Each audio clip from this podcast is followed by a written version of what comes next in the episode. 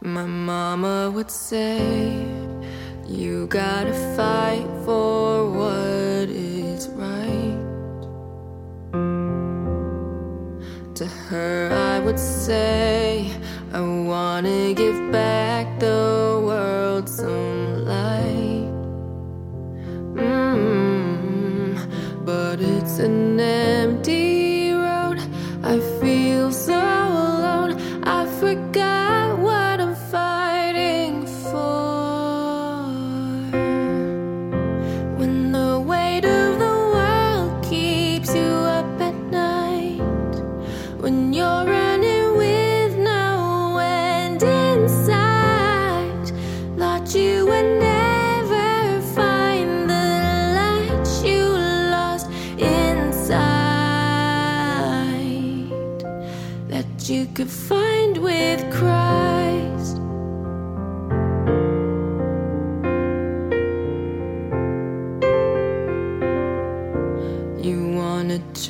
change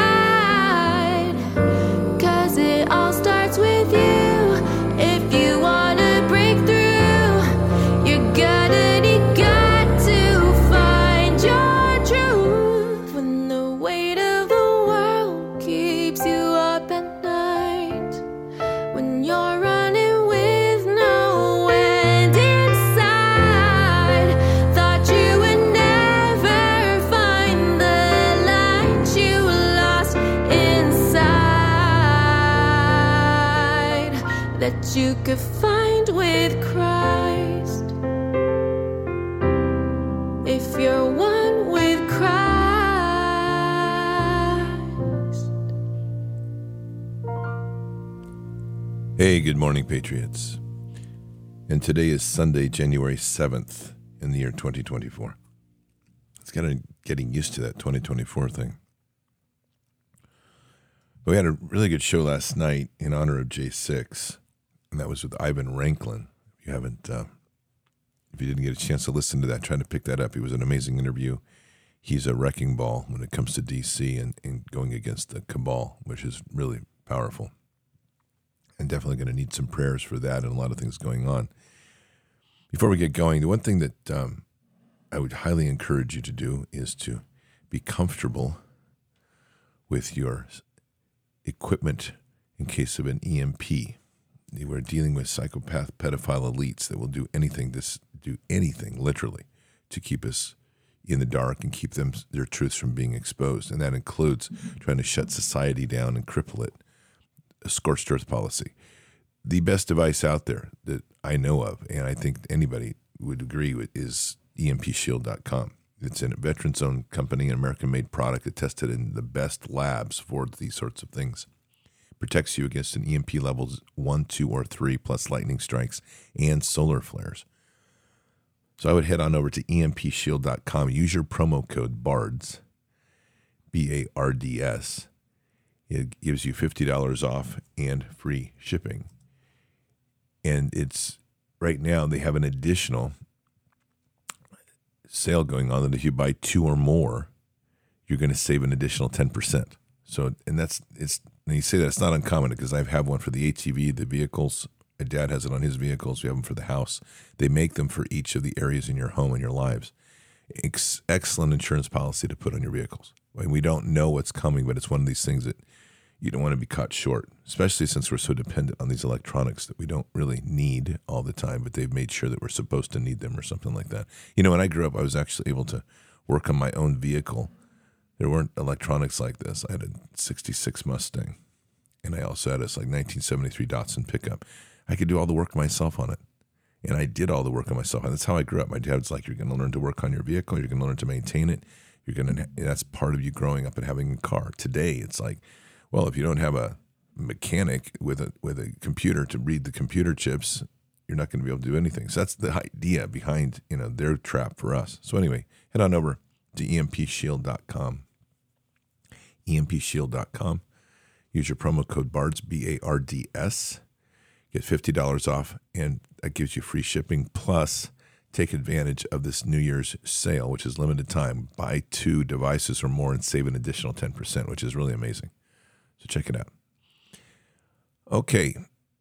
I want to actually kind of start where I just made the comment. There's a lot of things going on this week, and, and uh, not the least of which is this letter that went out on the 1st of January. Which, as I say that, it's time for me to take a sip of coffee. Uh, yeah, I had six shots this morning, six shot latte. Exactly what I needed to wake up which is probably excessive, but that's part of the nature of drinking caffeine. All right, so here's the deal. There's been a lot of effort we've had, and this is kind of like the building of things as we kind of look at our nation and the awakening of people, which is fantastic. At the core of everything, the success of uh, our re- restoring this nation is going to be our strength in our faith and our ability to wage war spiritually and be successful for the efforts that are going on. The letter that went out on Monday, it was uh, led by Brad Miller, who was former battalion commander for 101st Airborne. Very significant letter. It was the letter that was um, the Declaration of Military Accountability. The effort was led by Brad Miller and Rob Green, Commander Rob Green, who's in uniform. And the whole idea was to let put on notice the Department of Defense that those senior leaders, which generals or admirals, are now being going to be held accountable. And that was the whole principle is you're going to be held accountable for the actions that they've done that are illegal to force a experimental shot on the soldiers. Now, this is important to understand because this gets us into Nuremberg crimes and Nazis. And no matter how you cut it, it's going to take you to Ukraine. It's going to take you to the Azov battalion. It's going to take you to Big Pharma. It's going to take you to all the darkest corruption. And ultimately, it will uh, lead you to the many places that we know and we've talked about because all these roads link to intelligence agencies, one in particular known as Mossad out of Israel. And all these things lead towards a global issue of destroying the family, of destroying men, in particular Western men, and leaving the children vulnerable for predators to prey upon and to devour, and using. I mean, it's it's it's just it's insidious darkness that we can't even imagine. That they pride themselves in, and with the head thing, the thing to get your head around is to understand that we have people, several thousand of them at least, that are in our government, that are literally willfully, wantingly, and enjoying the fact that they went about an operation to destroy, maim, and kill innocent people in the United States without them having any idea what was going on. I mean, in their mind, we are a parasite that needs to be removed. So, this is the level of criminality we're dealing with. And this letter called them out on this. But you can sign the, the online petition at militaryaccountability.com. And I'm putting a lot of emphasis on this because of the momentum it's catching. There's a, now a total of 15,511 signatures, good number, um, that are on that letter from people that have come on board. There's two. There's the letter that we signed, which has 231 signatures, we call signatories, and then there's the, the people on the online version. People can add their name to it, but the actual document itself will not ever have any more names put to it. What's amazing is how much reaction this has created because within our government, it's created a violent reaction almost of from the standpoint of cyber war. And at the same time, you have the Jeffrey Epstein flight logs that are being released, and hardly anybody's doing anything to remove them from the web. I'm not going to say nothing, but it's it's more orchestrated if you pay attention to it. And part of the reason is is that Epstein logs were negotiated so they could minimize the destruction, where the this letter was not orchestrated. It came out of nowhere, and it called out specific admirals and generals. And there's many more behind that that are in this in this circle of criminality. And flag officers, being flag officers, I've worked with them too much. They drive me crazy. They always want to look out for each other before they look out for the welfare of the nation. So there was flag officers who were meaning generals and admirals. They were asked to join this letter that said that they would if the names of the other generals weren't listed or admirals. And of course, that's not what happened. All of this is a turn and tide. And at the core of all of this is prayer. This is where I'm leading with all this. And Sundays is a beautiful show because this is our ministry here that comes to life, where we really pray into healing and we pray into restoring and we bring together the power of our prayers, which is beautiful, and we see the miracles of the living God work within us. And if we go to Patton's prayer, which we read, and I will read every year, Christmas Eve, this was one of those things that I feel very strongly about. Patton's prayer was centered on the principle of a general that in a war, and again, we, we put politics of war aside because in this there is a there was a focus in the righteousness of the fight of going against something that they believed in their hearts to be evil, and, I, and it was evil. It's just that it's hard to comprehend that a war of that magnitude can be run so both every all the banksters always win. That's that's a concept that's probably more modern than it is old. But what's critical about this is to understand that the general understood that prayer wins. And that was the whole principle of, of Patton's prayers. He understood very clearly that without a nation that prays, and then without soldiers that pray, and his critical thing about the prayer of, of his Christmas prayer is that he wanted soldiers to pray unceasingly. And as he's told his chaplain, I want them to pray when they drive. I want them to pray when they're, when they're in their foxholes. I want them to pray all the time. So these are important concepts I think that we have to embrace well in our own nation. And that is to understand that in this time right now, there can be nothing more important. Well, yeah, there's some things more important. Get in the Word, study the Bible, pray. But pray and prayer and the Word are to me go one and one, right? And to live that life of to walk of Jesus, but to pray incessantly and unceasingly, to pray and to pray into that, to raise up a nation, to pray into those places where when your heart's called to pray into something, pray. Right now, one of the big pushes that I'm behind with this letter that I'm leading is to lead the prayers into Special Operations Command because there's great men and women in there. There's not that there's not great men and women in our military. There are, but Special Operations Command is a unique environment. It's there. Many of the people in there are a cut above in many ways. And of course, I, am not trying to ruffle anybody's feathers, but they, as a collective group, they are they can walk a line of what I call the uncorruptibles. That no matter what they're faced with, they're just they're not going to fall, and they've achieved higher levels of performance to a large degree. And we're praying for them to be the leading element in this fight. And the good reason for that is that they are it is necessary for them to if they can change the SOCOM, Special Operations Command, if they can bring one flag officer to charges under UCMJ, Uniform Code of Military Justice, for the acts of violation of oath, treason against the country, and and uh, crimes against humanity, it will change the entire world. Not just change SOCOM, it'll change the entire world. And because where SOCOM goes, the military goes. Where SOCOM goes and the military goes, the nation goes. And where that goes, the world goes. So that's really the core and root of everything that we're talking about right now.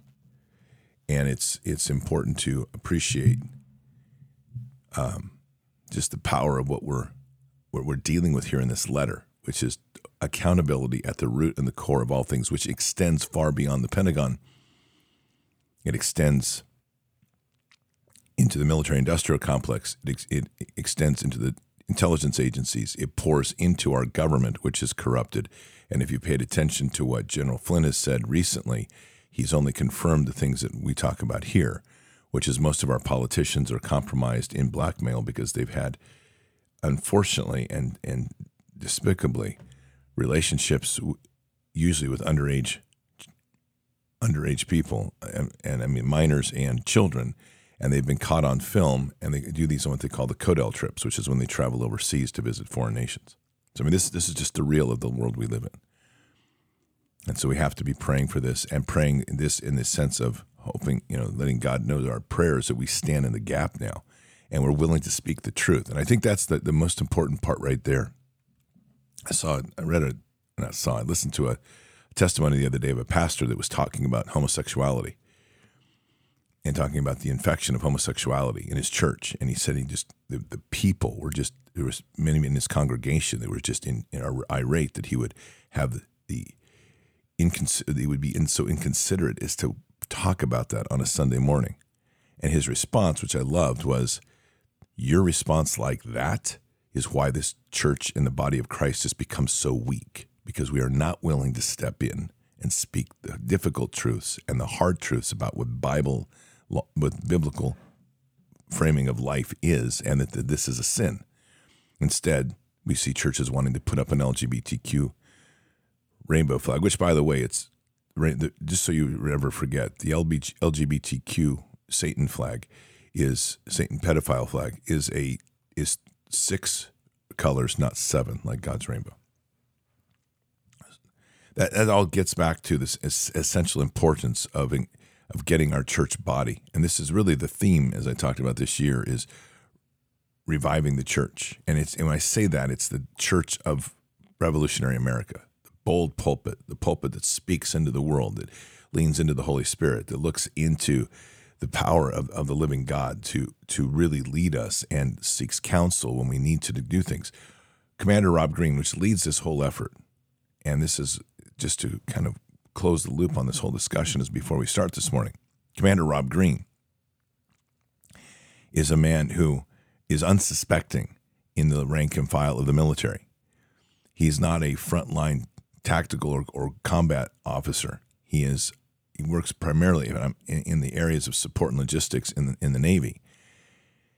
And as I've said to many guys I've known, it's, it's amazing to me that a Navy guy, you have to kind of understand the inside baseball on this. I mean, special operations, Delta, special forces, Rangers, these are the guys, Navy SEALs, they're on the cutting edge of the fight. And they're out there and they're the ones that are in the dirt and the grit and the grime at the most extreme levels. And then, of course, you have 101st and you have 82nd Airborne. You have all these different components and they're all supposed to be out the dirt and the grit and the grime of the cutting edge of the elements. They have the long legacies of history of the fight of World War II and and and other theaters of war. Training is difficult. You know, it's like it's and you get or even like Navy pilots or you deal with Air Force pilots or my point is that there's all these people that are kind of at the tip of the spear of this fight. And here comes Commander Rob Green, who becomes the tip of the spear guy because no one else. He's not out there leading whole fleets on the surface on surface warfare. He's in that support element in the Navy, and he steps in and he has put he's prayed with his family, and they before they ever did this, and not this letter, but when he became he came out to speak truth, he prayed with his family, knowing that if he spoke the truth about the COVID shot, he could end up in Leavenworth in prison under courts martial. That was the consequence and his family and him prayed together and came to the agreement that no matter the consequence, the only way forward was to speak truth. And they came up with provisionary methods of being. So, that, I'm when I say this, preparation tactics, that if he was to be convicted under courts martial, that the family would relocate and they had that relocation plan set in place to be supported and work with the, the extended family, and that they would simply endure this together with him in jail. This is a phenomenal commitment and a phenomenal commitment of himself to this nation. And that's the type of commander he is. And what distinguishes him above all else in the military right now was what we witnessed, or at least in comment, when he was on the show this last week. His comment was that in the process of this, and he continues to do it because I'm in with a, a planning group with him. And it's the whole group is this way. And these are these are the 231. Everybody's praying first. Everybody's praying for guidance with God.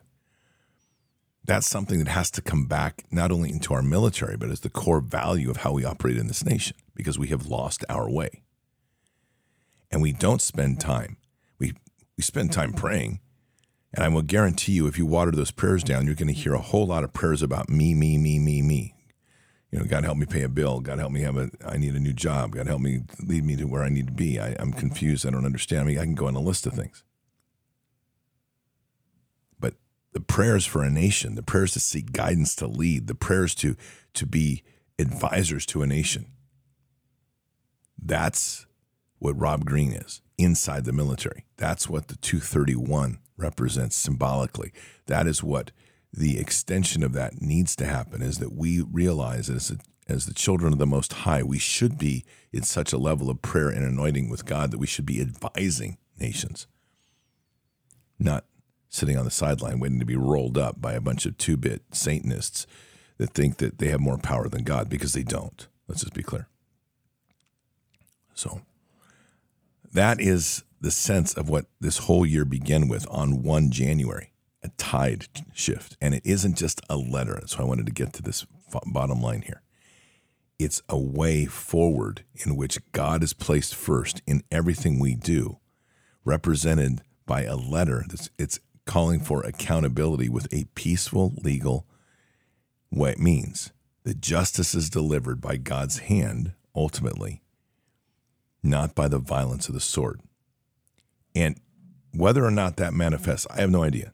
I'm not even that's that's that's kind of like saying like, you know, I don't know. You can't we know that whatever's going to come is going to come. And of course never you'll never hear me not say prepare because I always use the metaphor of Peter and Jesus in the garden. Peter carried a sword.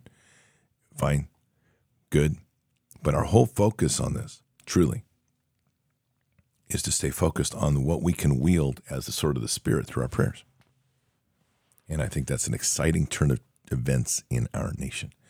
So let's open with a prayer for everything we're going to do this morning. Father God, we're just going to welcome you this morning and thank you for all that you bring and to bless us this today. And Holy Spirit just going to fill this space and fill our hearts with all that you provide us with and the glorious insight and presence to literally walk out those authorities given to us by Jesus not as we not only as we share the gospel of Jesus Christ, but to be able to pray and to heal the sick and the broken, cast out demons, and ultimately, Father, in, in both the physical and the spiritual sense, to raise the dead, and to seek greater works, whatever that may be. So, Father, we just pray in these and pray in this time as we walk together in, in this anointing that is ours as the children of the Most High. We ask that you bless us this morning in the most powerful way, that we can reach the hearts of the people that are in need of prayer, to have our prayers reach them to lift them, to heal them, and equally to do the same for a nation and for the many that are now in a place as well of being incarcerated and held against their will for crimes against a nation which they did not commit, being held in captivity by, an, by a tyranny that seeks to punish those that follow your will and your way. And that doesn't just limit itself to our borders, but extends across the globe for all of those that are literally walking that path of having to bear the burdens of following Jesus that are being persecuted for it. So we bless them and pray, pray for their protection, pray for their strength of heart, and ultimately pray for their release from captivity and set free into the world to bring even themselves the lessons of those incarcerations with a new fire for the love of Jesus. And may all these prayers that we pray today, Father, be ones that ignite the fire of the Holy Spirit and the fire for the love of Jesus within them, so that these prayers, as answered, become very clear that they come from you, the healing comes from you, and that that is a, a new conviction within the body of Christ to speak the love of Jesus in the world. In Christ Jesus' name, amen. So, appropriately, we're going to start with a prayer from Carolyn And she was at Bards Fest. She's an Air Force veteran. She's signed on to the letter as well. A friend of mine, really um, good heart. And so she has this, she writes this morning prayer request for Sunday morning.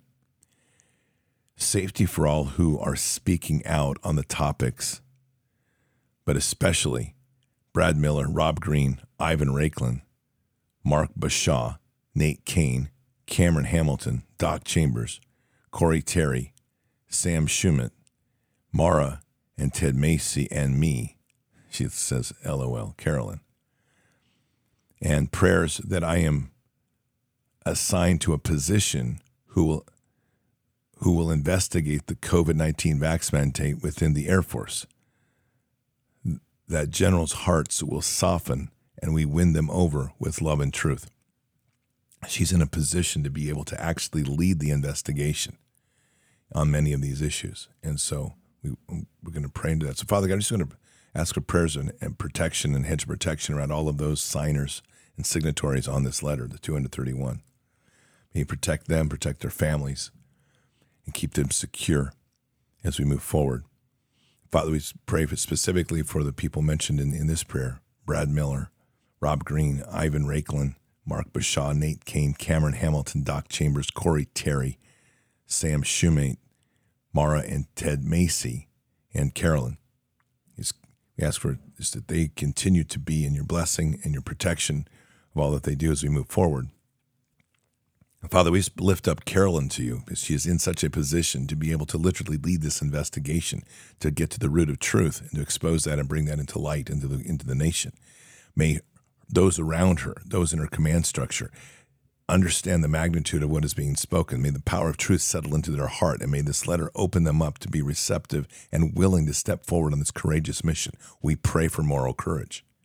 We pray that a wave of moral courage will overcome them in such a profound way that they will literally be lifted up and transformed to seek accountability for those that have done wrong, to seek truth before the throne, and themselves humble themselves before you in the way to literally be honest in their heart and walk in Jesus. And we pray these things in Christ Jesus' name. Amen. It's pretty interesting. I mean, the, the magnitude and the way this is working, I'm excited about where we're going. And I'm excited for the change in tide uh, for this, for all that's coming at us. Now, we have some praise reports we'll start with this morning. First one I'm Sorry I've been out of touch. I focused on finishing my work for the season.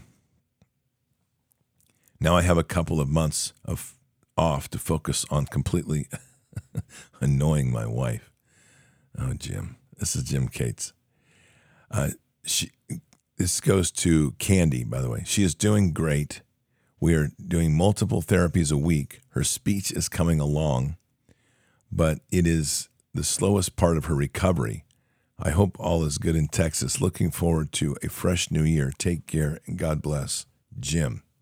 Now, there was a, another text I had yesterday. Let me pull it up because this was from Jim. Jim, now, you remember Candy was our photographer.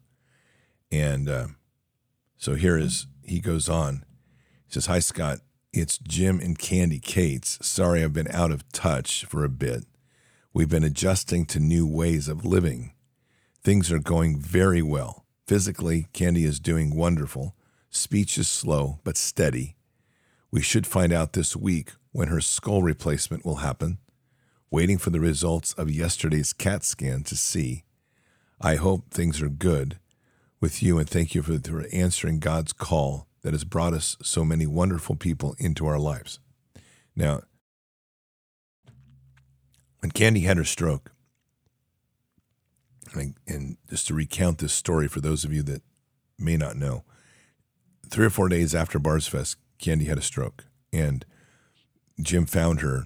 I'm going to say something like 10 minutes later, and it was enough time that the brain was without oxygen, significant amount of oxygen, and of course, she was rushed to the hospital, and they begin their normal process in the hospital, which is to spellcast and to try to tell everybody that she was going to be dead. I mean, I'm, I'm, i say this because doctors do this, and the power when we talk about the power of life and death in the word, it's very important to understand that doctors are geared towards dictating death to you. This is the spellcast, and it is real.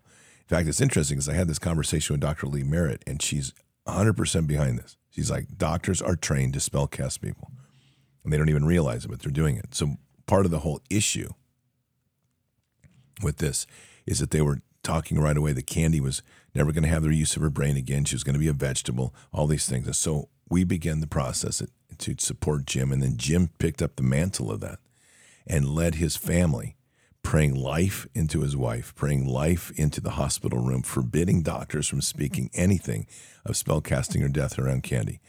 And as part of this thing that had happened with his stroke, her brain had swelled, so they cut off a chunk of her skull and they removed it and they put it into a freezer to keep it and keep it safe while her body healed. And so she has a protective area on there.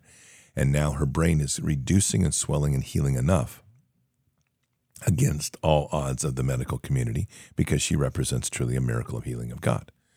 She has exceeded every benchmark they ever thought possible. Her healing has been rapid and phenomenal. She's been in healing. It's been about I think we're at about three months, roughly, something like that.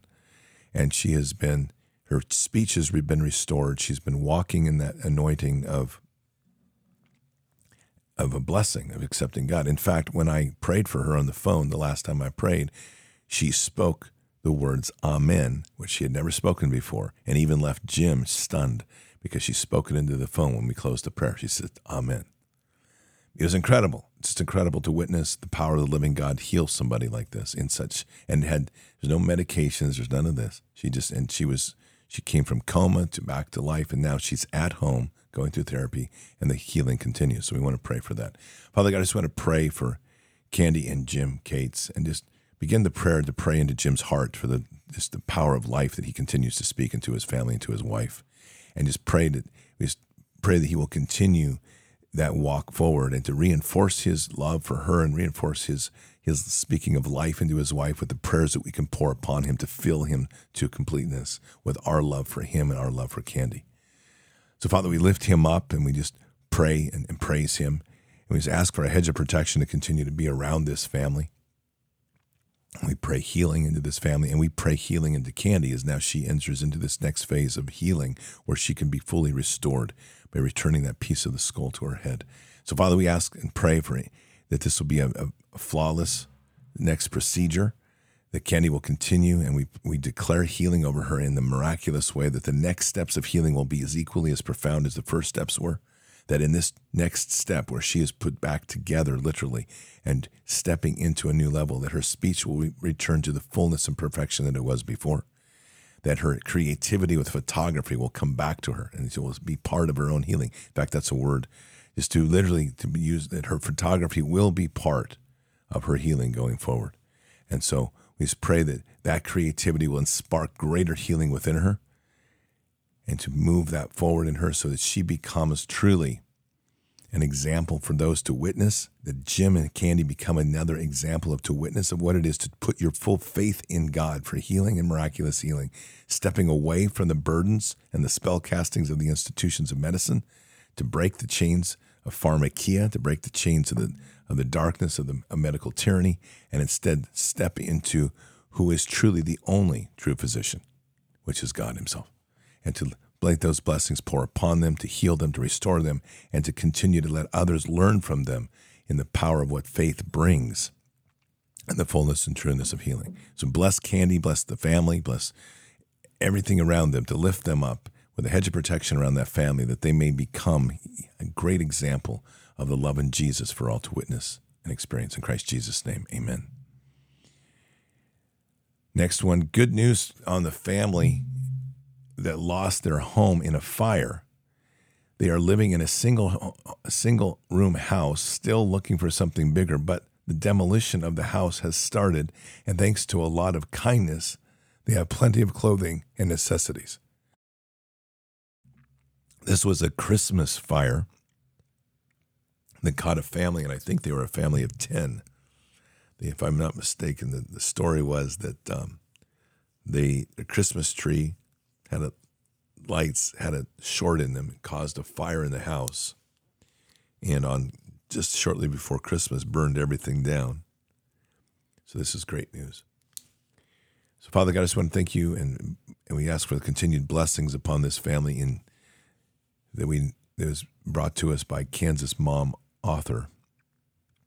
Let's lift them up and we pray that all of these trials that they are going through right now will strengthen their love in Jesus and that, to appreciate that the things that we lose are easily replaced, but the true things that we cannot replace is the love we have for you. So may this moment, Father, in this family be such that as it raises them up, they truly realize where the true riches are being stored, that in heaven, and that those things in the material world have no hold upon us, but rather they make us stronger and greater as we step away and rely on you in the glory of what you can provide. It's a hot walk of humility that most would not ask to do, and yet here it is before them, and for whatever reasons or source of this fire. May this not be a burden on their life, but be one that inspires. And so we break any chains or burdens that, that, tie them down to feeling the legacy of loss and instead lift them up in a glorious way to say, This is now time to be set free. To literally, this moment becomes one of empowerment, of understanding that God is with you, that even in times of these trials, that He never leaves you, and that all that settles in with the, with the whole family, from the father down to the children, to remember the what it is to pray and have faith and to understand that we can endure anything. In Christ Jesus' name, amen. Praise report. I haven't been on for a while. I apologize. Thank you for joining me in prayer for, uh, for my daughter and my own uh, living conditions. She and her now fiance have returned to Jesus. Praise God. They are on fire for Scripture. In a month or so, hope to move me with them on the homestead to help with home church and teaching children. Thank you, Father, and prayer warriors. See Yahweh. Father God, I just want to, we just praise, lift our hands up in praise and just thank you. This was a difficult moment, and it's always a difficult moment when you're dealing with interconnectivity with family and the conflict that can occur in in our faith of how we believe and how we see the world. And yet, Father, you have truly performed a miracle here of turning the the children into a, a love in Jesus and lighting them on fire to the degree now that they want to bring their mother back into their lives and be with them as they build forward in a homestead, especially in this time, Father. No, no greater time than to bring family together and to strengthen family at its root and to connect the classes, the wisdom class and the youth, to bring them together the word given by Paul Cantrell the other day, which was just so apropos as Pastor Cantrell spoke, which was the the elderly and the children are most connected because they are the closest to you. As the elderly re- begin to return home, the children are just arriving, and it's the two of them that as they come together, that they literally learn from each other. The children reassuring the elderly of where they come from and the glory of God, and the elderly assuring the children of the wisdom needed to endure this life a beautiful vision of, of, of, the perfection of your design. And so, Father, we just pray into this experience here for See Yahweh that this becomes just that, that this is a, process now of connecting with the grandchildren, grandchildren for her, and to bring them together as a, helping them teach and homeschooling to truly bring the power of God into that home, to lift them up, and to continue that fire of Jesus within the home, to restructure this family in a glorious way so that it is centers as it should be in the love of you. In Christ Jesus' name, amen. We have a prayer request here from Nature Cat. It says, Dee Dee is a 95 year old woman with no family who checked herself into a private nursing facility five years ago when she sold her house and I first met her. I'm just going to make a comment right here. This is right at the core of half of our problems in this nation. And that core is our willingness to cast our parents aside and not take care of them. And it's this is the rot that happens because as I referenced that word that Pastor Cantrell gave, Paul's obviously Paul's a, is a brother to me. I mean, his family's here living with me, and he and I talk daily on these things that I just, but he is a, he is a pastor, and, we had great word on this, which is truly the word that about the the whole concept of what this is that we're dealing with when we start to put elderly into retirement homes and we take our children we cast them out into public schools. And we're separating a critical element of god's design. And that is the extended family working and living together. And when we start to take grandparents away from children and we're not living that model we're not providing the children with one of the most important nurturing aspects of their lives which is the wisdom that they gain, but also the children providing the gift of what they bring into this world, which is the this native love of Jesus. They carry that with them. This and it's it doesn't. It, you can you just witness it when you put children with children that are in love of Jesus. Watch that fire grow out of control, like a prairie fire. And you want to witness that happen. It's just amazing. If you want to see it, like in speaking in tongues, watch one person speak in tongues and watch it just move through the entire group of kids. It's like literally like watching the Church of Acts come to life. Adults will spend years trying to get there. Kids will just like spark, and it's it is their purity and tied to to, to the Father that's so unbelievable. And so when we in something like this, and I'm going to get back to the prayer, but we start to hear this breaking of it's a 95 year old woman that's being you know souls her home, and, and and my questions are one, where's her family? Which may not, maybe they've passed away. She is 95. I have no idea and maybe she's not had any. We can take that. But then again, where's that extended community to support her? So this prayer is important. Dee is negative and ha- ha- harsh towards herself and others, rejecting, dismissing, and driving people away. But there is a tenderness deep in her heart. She is a Christian, but not comfortable speaking about her faith. Two years ago, she stopped opening the drapes, keeping her room dark, like she, like her state of mind. Although the view of nature is gorgeous, she she would just, uh, if she would just look. She also stopped getting out of bed or leaving her room. She rarely answers the phone, and I believe the only people who still call on her are the two people in her will. I will, I am not in her will, but she was kind to me once, and I have a soft heart for anyone facing difficulty. I visited Dee and brought her gifts during the holidays. As usual, she was negative and told me it was not a good time to and I and to leave. But she allowed me to quickly pray for her. Afterwards, I told her I love her and Jesus loves her. And then I said Jesus aloud three times. She suddenly rolled over, leaped up from the bed, and looked directly at me, saying, That is what I wanted. Then she yelled to me to leave as she always does. so I thought I would ask Bard's Nation to collectively pray for her. Please pray for Dee Dee as she lays in bed alone in the dark in the nursing home again today, as she has for years, refusing anyone who tries to reach her. I pray that Holy Spirit will remain at her bedside, bringing light into her dark room and filling it with the love of Jesus, driving all negativity away. Blessings, Scott and Bards Nation. Thank you for all the prayers for everyone. Father God, we're just going to lift up. This is a beautiful prayer. And this is a prayer, Father, of just true restorative healing in the deep spiritual way, to literally, in, a, in, a, in the metaphorical sense, to raise the spiritual dead. So, Father, we're just praying into Dee Dee at this moment in time and praying into her deeply that the love of Jesus and the word of Jesus will just resonate within her and that it will break this darkness that has settled in upon her heart. The sad part about the walk in this world, Father, is we too often end up in places that we feel alone in particular, since we are designed to be with people, designed to be part of people, and with the consequences by design of COVID con and what it would do to break people's will and separate them. Whether or not that was directly impactful here, it has had an effect on a nation that we've witnessed the true sense of what it is when we separate ourselves from one another, isolate ourselves, and then become lonely and dark within our hearts. So, Father, we pray life into Dee. 95 years old or not, we pray life. This is someone who still has the spark of life and knows the word of Jesus within her. And with that, Jesus, we just ask your presence to show your presence to her, not to take her away, but to inspire her, because this is somebody, even at her age, has something to give. And we can sense that just with the spark and fire that she has.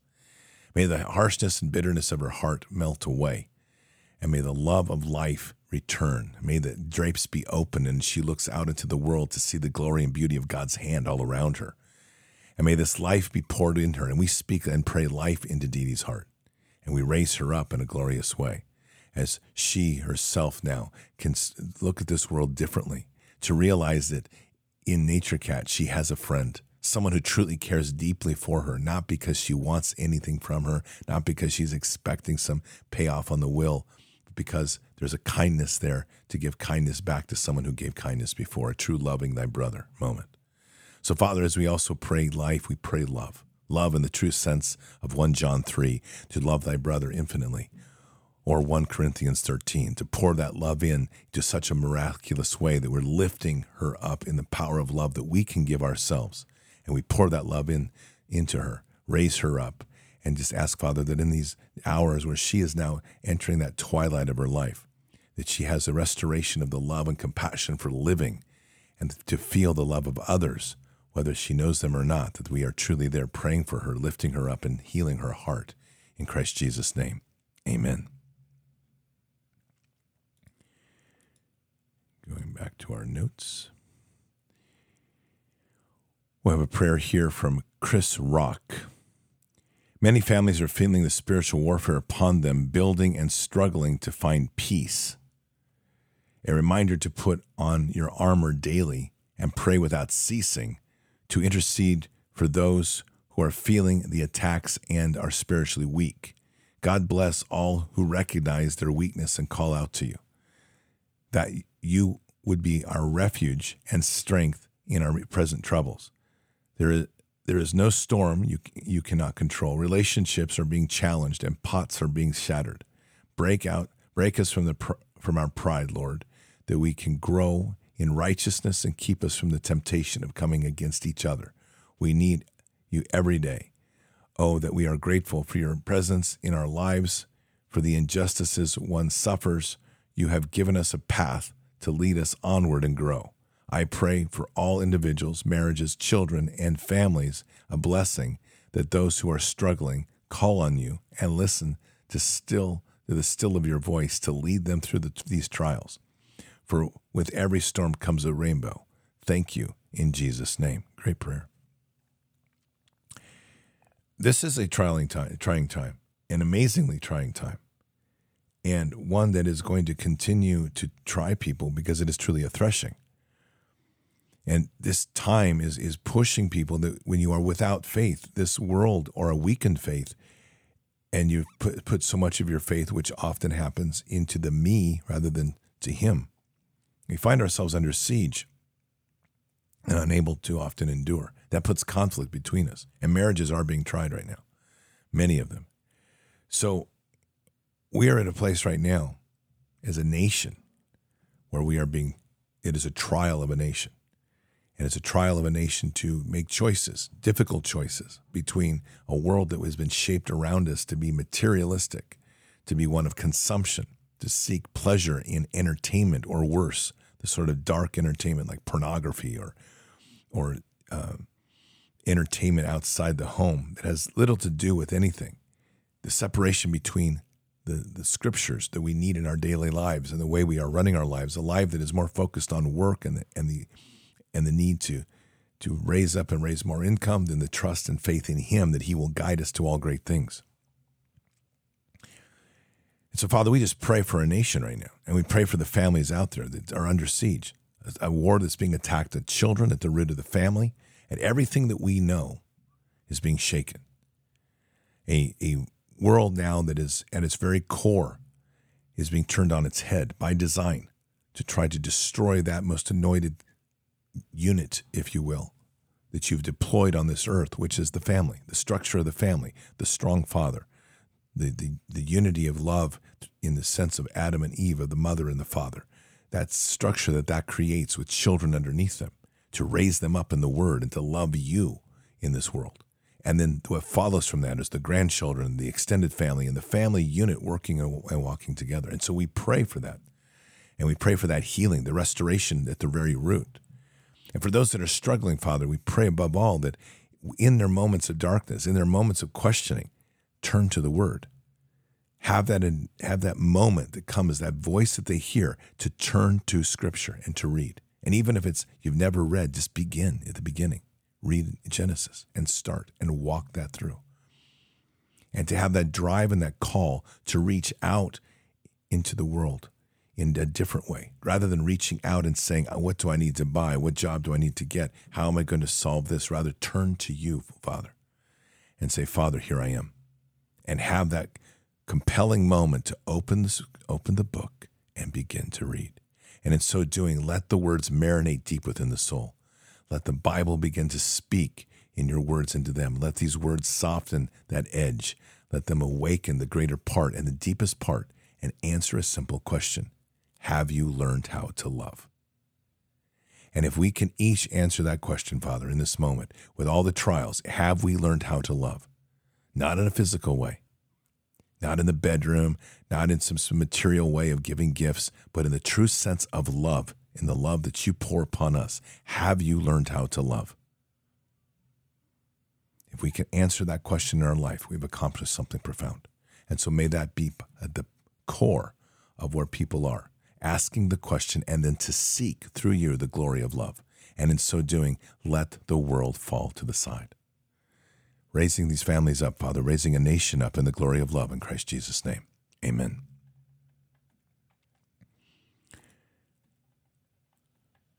Love, one of the most difficult words we have, in my opinion, in the English language, for so many reasons. One, love as a concept is by no means easy.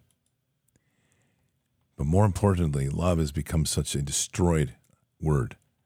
It is used haphazardly by design. It is itself not full and complete. We say things like agape love. We have no context or understanding of what that means. And love itself is a word that has been translated too much into the physical and the material. I love you translates too often to here's a gift or something. And if we listen to the corruption of this word of love, how it is used in so many different ways, at its root of the most of the way it's used, it does not speak of the love of Father and love in this unbelievable sense of total and complete love in a spiritual sense. Our relationships in our families are too often forged in the flesh, not in the spirit. And in so doing, they, we begin. And it's not that you can't transform a relationship. I want to be very clear. Of course we can. But in the relationships of forged in the, in the, in the bedroom forged in the flesh, it takes a real effort to transform your relationship into a spiritual love, something greater than us, and always through Him. That the eyes are always on Jesus, and through Jesus, our love and our relationships build greater with one another. A total and complete love. It literally has at its root not the desires and passions of the flesh, but something greater, and an anointing of feeling the heart of another, to literally feel the heart of another, and to experience that walk in such a profound way that we can we live with Father in us and through us, and then what we're truly seeing in the heart of someone else, and the things that we love the most are Him, and the reflection of the heart of the Father within us that we see within another. Those levels of love aren't aren't native in our culture anymore. And I would argue that they were much more so in older world. And again, we have to go back to the restoration of the church. And it's a broad these are broad brush statements I make in a time of trial, but we unfortunately just don't have enough churches in our nation speaking to the principles and power of what love can bring as a tool of warfare in this world we begin to love one another, there's no place the enemy has to stand. There is no greater place than to be able to stand before an enemy and to open your heart and love him in the sense of Paul or even Peter. That that power of love completely disarms them and destroys them. And I've used this example many times, but I think it's such a powerful example of this of Peter in the garden that raises a sword and cuts off the ear. It is it is an act of love. But in a different sense, it's an act of love of sparing somebody's life that's trying to come to Jesus. But the true master of the event is Jesus, that demonstrates that the true power of love, as he disciples his, his student, was to heal the ear and restore a soul. Those are profound places of love that as we continue to walk in this world, we truly lift up each other and we become mightier in God and we become increasingly untouchable by an enemy. And the world's burdens that fall upon us that like to get into our thoughts, get past our helmet of salvation, get into the deep parts of our thoughts to con- con- weight us down with things that we don't need. We read the news, the news is dark, it's always telling you about the demise of things. We're not lifting up the nation in love, and we're not re- trusting in the power of love to overcome because love in this in the world becomes way too soft. Love becomes, and we've had this discussion here so many times, and the response of people saying, well, if there's love, there's no accountability, which is exactly wrong. There's no greater love for another than lay your life down for your brother. It is true sacrifice in the truest sense of your heart. To love a child so much that you're willing to lay your life down to save them. To love your life, to love your family so much that you're willing to stand against evil at any cost. That's the level of love we're talking about. Selfless, powerful, consuming. Hello, family. I have sad news about my friend and neighbor, Dan King. He passed away last night, 12 27 23. Please pray for his family and wife, Judy King, who is still healing. Steve and Penny Kusick. Well, Father, we just pray into the wife, the remaining wife, and family of Dan King, who has passed away. We're reminded to always protect the widows and the orphans. And so, Father, our prayers today pour in to Judy King as our prayers of praying for a hedge of protection around her and a hedge of protection around her heart. That this loss and these things are very difficult because in the loss of those which you love the most, they are a loss truly of someone very dear to us, someone that means so much to us, and a part of us, for it's the two to the one. So, Father, we just pray into this, the heart of Judy King and her family, to pray in healing and love. And may the, the blood of Christ heal this wound in a magnificent way, that the burdens of loss are overcome by the memories of, of joy that time was spent together and the knowing that, that through Jesus they will be reunited again. In Christ Jesus' name, amen. Please keep Matt Matt's Aunt Pam, as well as him and his family in our in your prayers. She passed away yesterday at 11:58 p.m. She took the shot and has had issues ever since. She ended up finding out she had lung cancer a few months back and has been in and out of the hospital ever since. She fought a hard battle, but before she passed, she told her daughter she was ready to go home to Jesus. She was a child of God and a wonderful person with a big heart. And poor Matt, he's having a hard time while trying to stay strong. Pam was the first one to hold Matt, and she also named him. She was a big part of his life. She will be missed. Thank you, family. God bless. Punky Puster. These are, Matt is Punky's um, husband. These are difficult times that we're heading into here because we knew and because we did everything we could to keep people from doing the thing we knew that was going to be self destructive. We understood the power of the shot and we fought against it. We tried to wake people up. And unfortunately, we're seeing the consequence. And I'm going to speak a prayer after this of the same type of thing that just happened in our circle, in my family. So, Father, we pray into Matt, I pray into the strength of Matt and the difficult moment that this represents. When we are challenged with having to face the consequences of what we knew would come. So, Father, we're just going to pray into a healing into Matt's heart. And that whatever ties or bonds that were created into the I told you so's and the and the concerns of what the consequences would be let those let those ties be severed, and let they be reforged into the memories of what Matt's Pam Aunt Pam was. Let that be the healing salve of the moment. And Father, we just raise up Matt in this hour. He is blessed with an amazing wife, Tiffany, who is our mod Punky. And that family that he has raised up, may he find the glory in the creation that he has been he's been part of, the co creation that lives around him.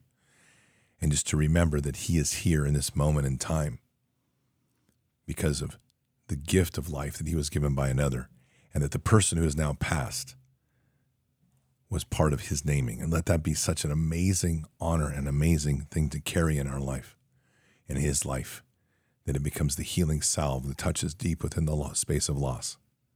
There's always a challenge when we lose somebody when we know we could have prevented it. And I can only speak to what appears to be the case here, Father. But if that is the case, then we pray healing into that to relieve Matt of that burden. That there was nothing you could do, that you've done all you can.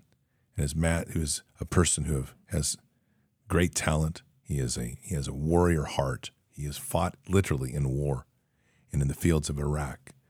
It's difficult when we get into these times when you know that things can could have been corrected and could have done differently. When you know that under directives and orders had people listened, the outcome would have been different. So we speak that into Matt's heart that this was not one of these fights you could have won. This was a battle that wasn't yours to lead, but rather now it's something that we have to walk with and realize that in the loss of someone like this, especially when we deal with this injection and the consequences of it, it should it needs to light the fires of righteousness to fight for others. So Father, we pray healing into Matt. We pray healing and restoration into this family. We place a hedge of protection around Matt and, and Punky's home to lift them up in the glory of, of heaven. We pour love into this family with their beautiful children and to, and to continue to spread that love. And as a final word, Matt, remember to bring your children around you and have them put hands on you and pray, for they are a gift. And that as you, as the Father, sometimes we look to our children and we forget that they can do the greatest thing to heal our hearts. So let your children put hands on you and pray. In Christ Jesus' name, amen. So we lost a friend this last week, something very similar. He was uh, what I consider one of my mentors in hunting. He was a friend of my dad's in construction. He was in his 70s. Um, six months ago, after he, well, some time ago, he took the, the death shot. And six months ago, he had done a, a gone in for an examination. He was his body was healthy and clean. And then shortly after that, within the last month or two, he went in and he had cancer, but not just a little. He had cancer all over his body. And he went from being very healthy to a rapid and sudden decline in death in hospice. It was unexpected. Hit the family pretty hard. They're a good family, good, hardworking, loving family, and strong in their faith. But again, a victim of the propagandized war that was put against this nation to believe in a fear that wasn't there.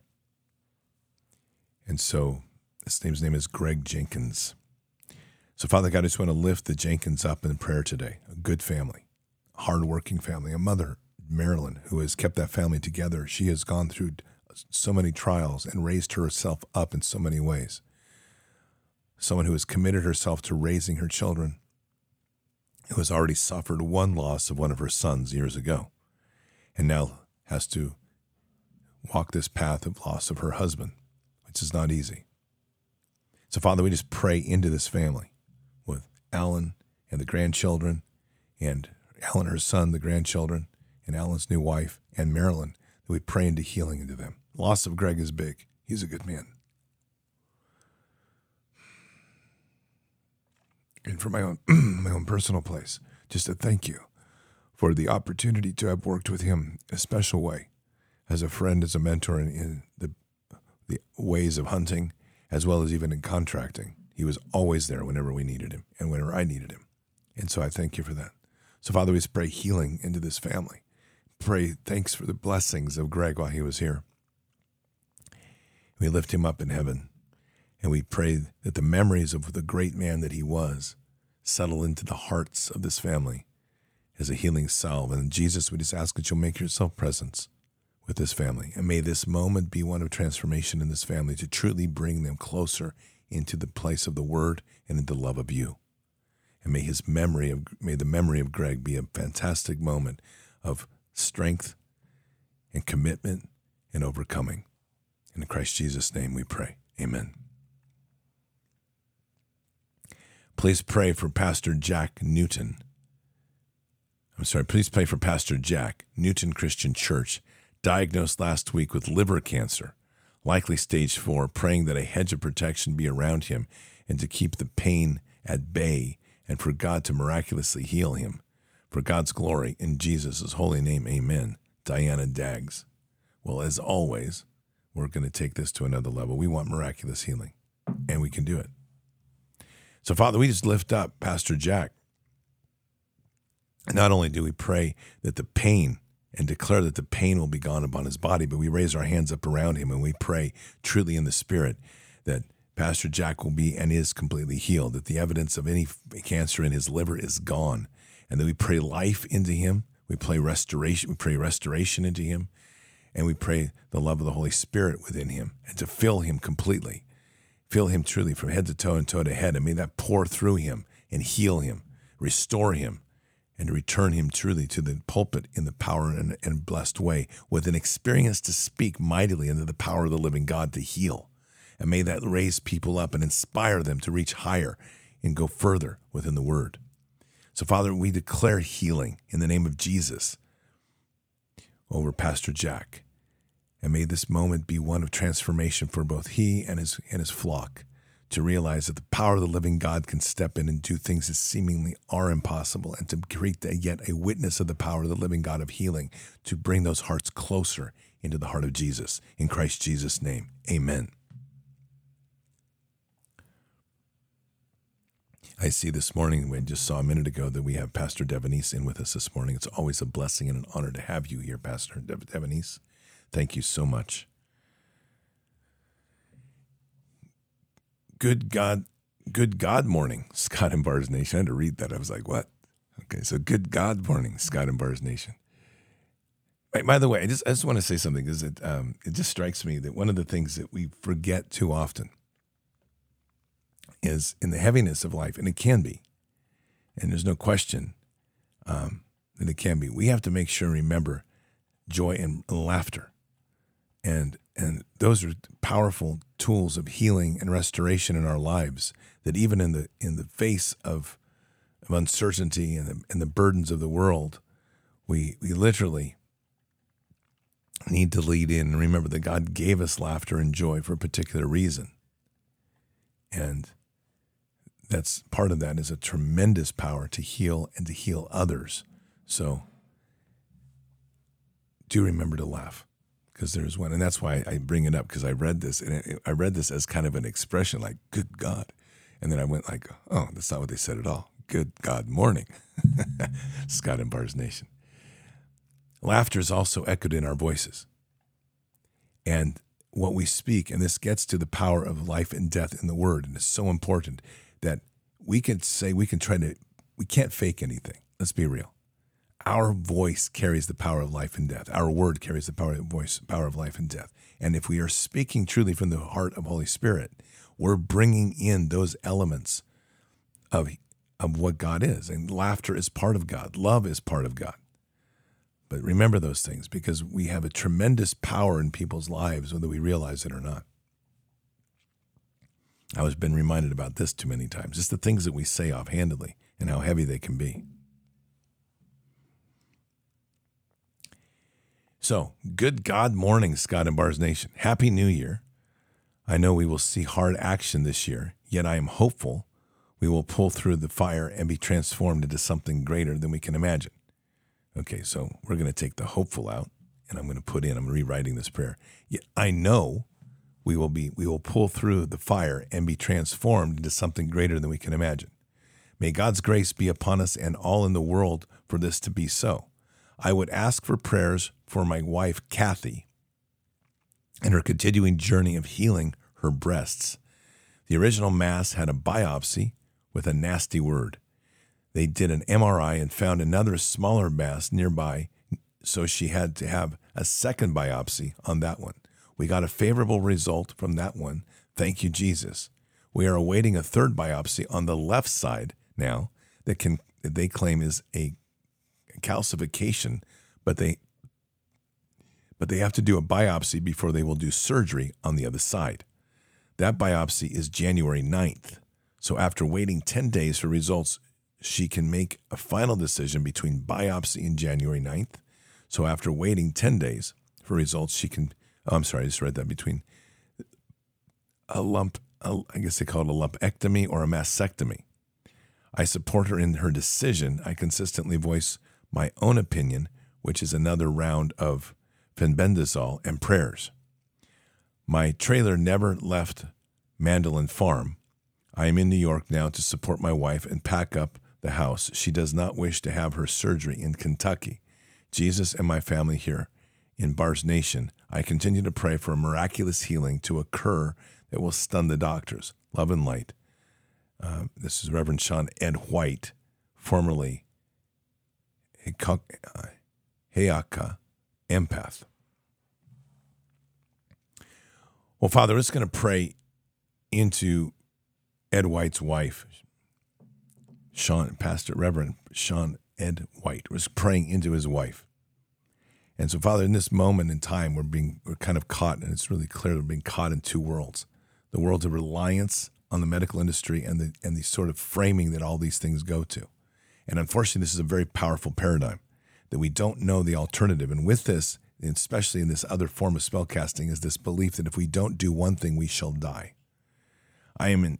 We're not trying to pray for something that isn't of your will, but Father, right now, part of what we're praying for is what is your will and to make your will clear to Pastor White's, Reverend White's wife. What path ahead? The question that comes as, as we speak this prayer is a, is a hard question. And it's one that is a very heavy question to ask. If a person is willing to have their breasts removed, would they equally be willing to have their arm removed in a surgery if it was so said?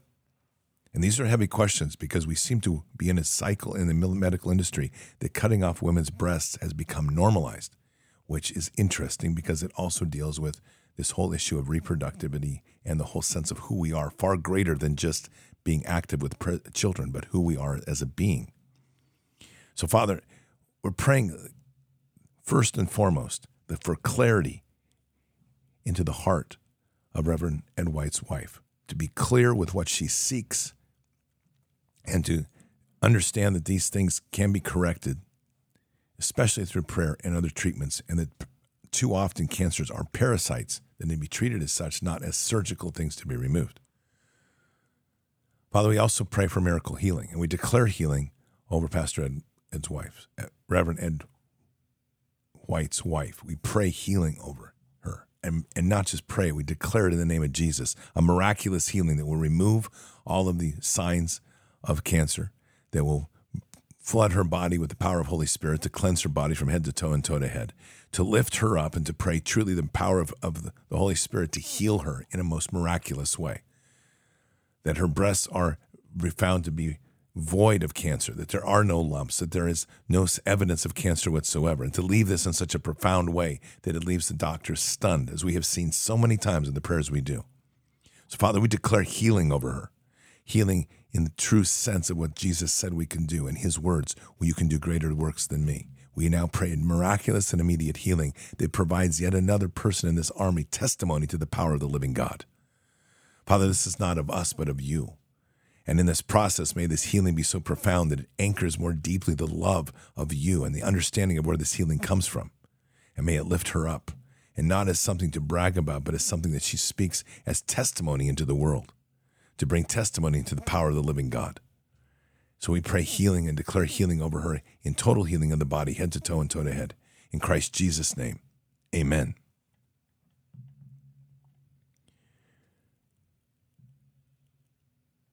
I have an unusual request. My house is built on a slab, which means we have no basement and concrete floors. In the floors are coils for hot water heat, called radiant heat. Yes. We have noticed that around the perimeter of the house, especially the floors, are sinking. We have had a couple of contractors out to look at it, and one seems to know, and no one seems to know the, and no one seems to know what the issue is.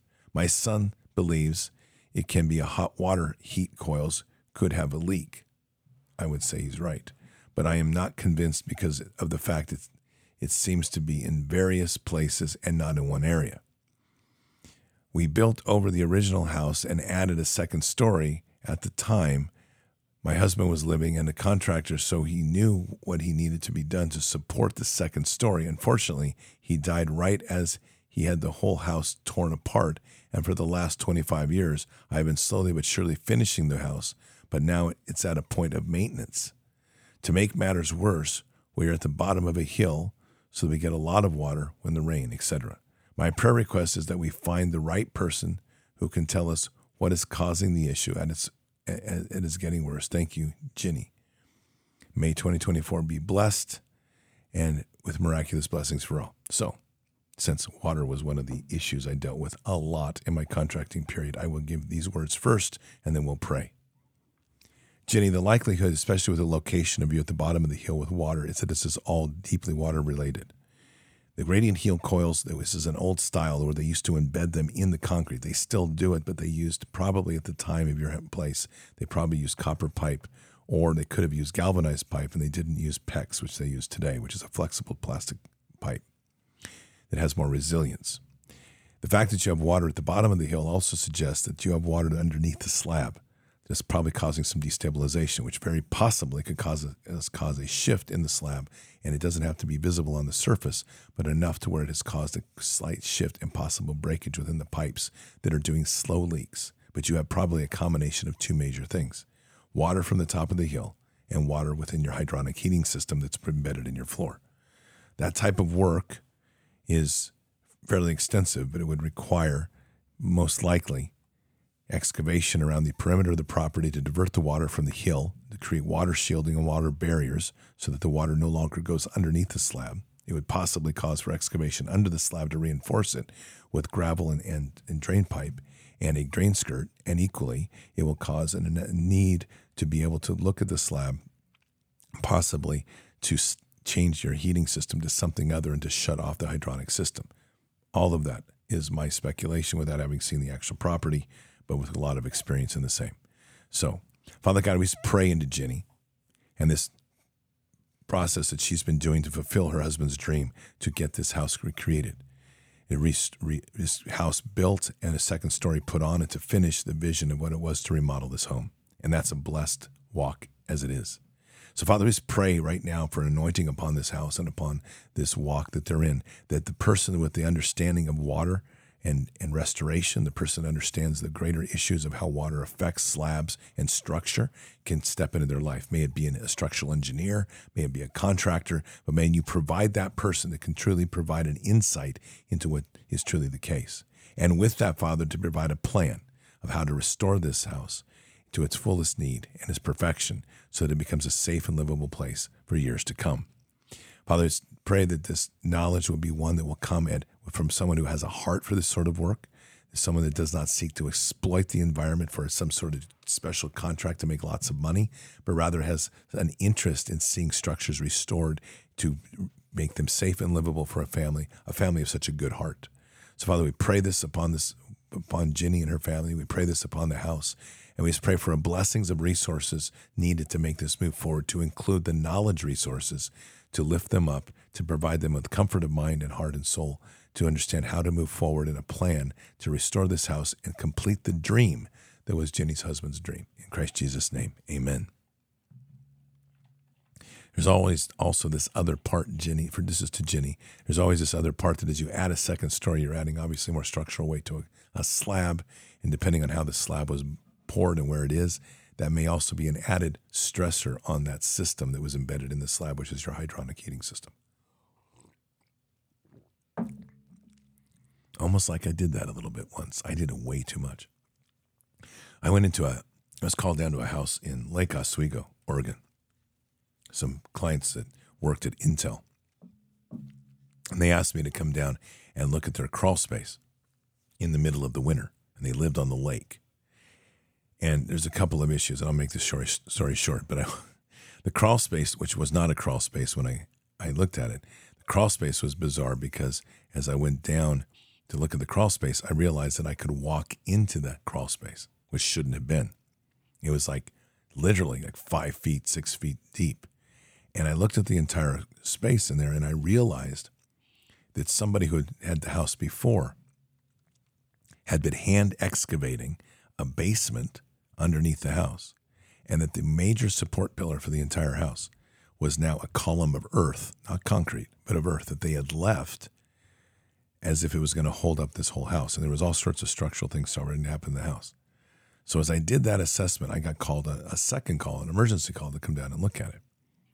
And as I walked into what was about a six foot crawl space, which should have been like a two and a half foot crawl space, it was completely filled with water like a lake under that house. Needless to say, that led to a major, major water project of having to rebuild, structurally rebuild, reinforce, put in water shielding, put in drain fields. It's incredible. And the final part of that story is this house had a boat slip, and they always wondered why their boat slip was shallower than everybody else's. And it was because the prior owner had hand dug this basement and put all the earth in their boat slip. So there you go. People are crazy. Tell you. Pray for the guys working 12s six days a week. It's 12 hours, six days a week, keeping our ships and subs on point. They are literal machines. I don't know how they do it. I pray for them every day. Kate Barkaskas. Barkaskas. Well, Father, we, we pray for those in the industry that are working truly with the heart of defending this nation and the commitment they're giving to trying to keep the engine rolling and keeping the heart of the true sense of defending the republic alive. And while we don't pray for war, we do pray for those that are working to keep this nation's defenses strong in a time of uncertainty. And may that blessing of, of a country that centers itself on Christ fill their hearts rather than a country bent on creating war. One of the hardest parts we face now, Father, is the amount of money that we have poured in to our defense industry. Not because we don't have good technologies, not because we, we don't have a need to protect and defend this nation, but unfortunately, those in power have become so deeply corrupted to use those mechanisms for tyranny across the globe. So, Father, we add a prayer onto this. This prayer just called for by the Holy Spirit as I sit here right now. We pray that these people that are working in these industries will not be obedient to the tyranny that we now face, but rather be awakened to challenge the tyranny, to step back away from the demands of unions and, and government that are demanding obedience to the clot shots and the various craziness of woke and rather turn their hearts to Jesus. And whatever works that they do, may every hammer they swing, may every bolt that they place, may every weld that they make be that focused on the heart of Jesus, not on the heart of a nation that has lost its way under tyranny. So while we pray for them, for the work that they do, may their work be focused in the right direction. Because sadly, what has happened is our industry, our military industrial complex, has become controlled by the heart of Satan. And so much of what is being done is not for the betterment of the world, but for the exploitation of tyranny to suppress the world, which is not our business. So may the heart of the republic, the heart of a nation that doesn't want to expand our presence in war, that truly understands the nature of the true enemy, which is within, be awakened within every one of these workers that dedicate their lives to something they truly believe is true and just. But may that be deeper in the heart of Christ. In Christ Jesus' name, amen. Rescued by Love prayer request. Funding fundraising for future events, some great things ahead for the kingdom, Oregon. Volunteers for different positions. Okay. These are difficult prayers because I don't know what this is. And just so you understand my heart, I'm going to read this, but I need to be very clear. When I get prayers like this to start talking about references to supporting, endorsing, or money raising, um, and I'll see who it is. It's uh, this is this is Rick and CJ. Okay, I'm going to completely change my tune. Now I see who it is. Res- that's Rescue by Love. Whew, had to check. That's CJ. And I say this because I had one last week that was kind of thrown on me, and I don't have a backstory to it asking for prayers of support to build an organization. I'm happy to do that, but I'm cautious until I know a little bit more about them. Now I see who this is. This is Rick and CJ. So we're going to pray into this hard. This is great. But I, it's important that if you're going to send a prayer request in for an organization you're starting, or you want to be prayed on to raise money for something you're doing in the name of Christ, I'm not going to do that in my full heart unless I know who you are and know what you're about. Because there's so many things going on right now and so many bad motives. That's all that's brought up and why I hesitated there for a minute. Once I know you and I know your heart, I'm happy to support you in as many ways as we can through this prayer platform. But I'm not going to pray for things we don't know in, in that sense, especially when we get into raising money and for events, because if we if we don't know the person, too many times it's easy to get scammed. And I'm not part of that game. Then I'll be praying against you in, in hard ways, seriously, because I'll pray against you that God takes it all back. And I don't want to be in that. And I don't want put people put in that because in a time when we have stressed monies, we need to know where our where our heart is. So again, just as a reminder, if you if you're asking for prayers on something for something you're starting, child sex trafficking, rescue, whatever these things are, please do us the favor of giving us a context and taking some time before you just jump a prayer in here of giving us information, especially give it to Nikki and allow Nikki to do the research to find out truly who you are. It's important. Okay. So, RBL, which is Rescued by Love, which is Rick and CJ's group, which is Rick, Pastor Rick and Pastor CJ. It's fantastic. Funding and fundraising for future events. Some great things ahead for the kingdom in Oregon. Volunteers for the different positions social media marketing, PA, camera, photography, etc. Prayer to cover current volunteers. Prayer for people who are praying and ministering. There are a few projects in work. We need covering as we move forward. Prayer covering for Pastor Rick and Pastor CJ. We are in, in the works to bring John Ramirez to Portland. Let's continue to working to at breaking down strongholds in our state, free God's people. Covering for both pastors Rick and CJ as they continue to shed light on the darkness, protection from retaliation. This is a big season of satanic holidays, full of rituals and evil things. Prayer for the children who are chosen to be used, prayer for God's perfect will in their life, prayer against the spirits attacking each person in this group. As I am t- typing, I can feel self pity, oppression, doubt, fear, anger lurking around trying to attack. In this group, we have many looking at facing the holiday without a loved one or family. Let's come together and bind up any tormenting spirits. Let's pray as a team to grow and ask God to cause us to love what He loves and cause us to hate what He hates. Many may that spread to the people around us. I want to emphasize that piece. We don't like that term hate. And yet, that word has come up very frequently lately on a couple of topics. And it's important that we understand the power of that. Leah um, Svensson of, of Resistance Chicks spoke of this the other day in a prophetic word that she had about God's hating of what people are doing to their families. He's hating the fact that they're allowing the seed to be destroyed through surgeries that that they're, that the children are being prevented to come in from the from the world, and that hits at people personally, and they react to this. They say, "Well, God doesn't hate. God does hate. He hates evil, and God hates, and it says so in Scripture that we have to love what God loves, we have to hate what God hates." These are powerful places and times to understand that we are living in uh, times of consequence. And how we live and most deeply into the word, we have to get deep into this. And it's not something that fits well within a liberalized world that wants to see our faith very vanillaized. That's a new word for you. I just created it.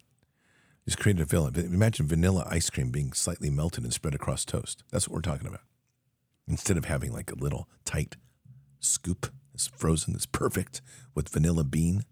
You're just going to get artificial vanilla and spread it across. That's what our faith has become literally spread across and smeared like that.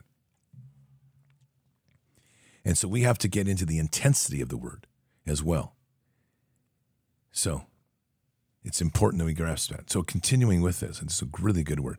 It says, Gretchen, pray for deeper, intimate walk with the Lord, more compassion, understanding of others, wisdom, knowledge, discernment, more peace, prayer. Take this in as I'm taking this. We're going to do a prayer over this, but take these words in because they're powerful. Pray for immediate family and extended family for salvation, deeper intimacy with the Father, more spiritual discernment in the family. Jenny, my husband is starting family counseling with his daughter tomorrow.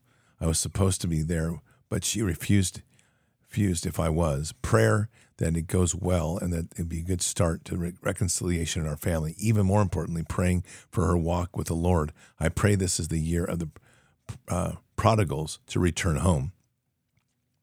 Please pray alongside me for my stepdaughter.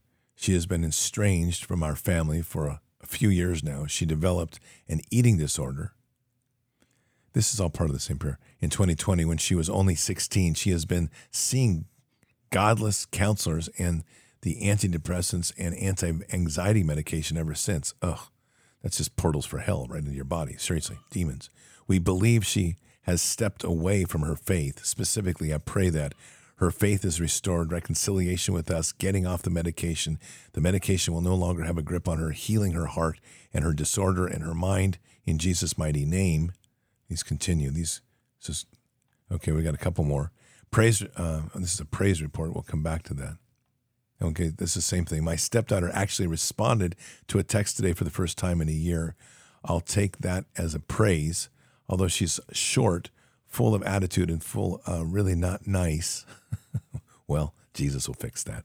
She has to agree to meet my husband and for I and I for dinner next week. She has agreed uh, for her birthday or his birthday. Please be praying that her heart softens and it, as it goes. Lorena, prayer for keeping freedom and breaking cycles to be able to distinguish when the enemy attacks, holding on the word that would was prophesied over my life and my husband's.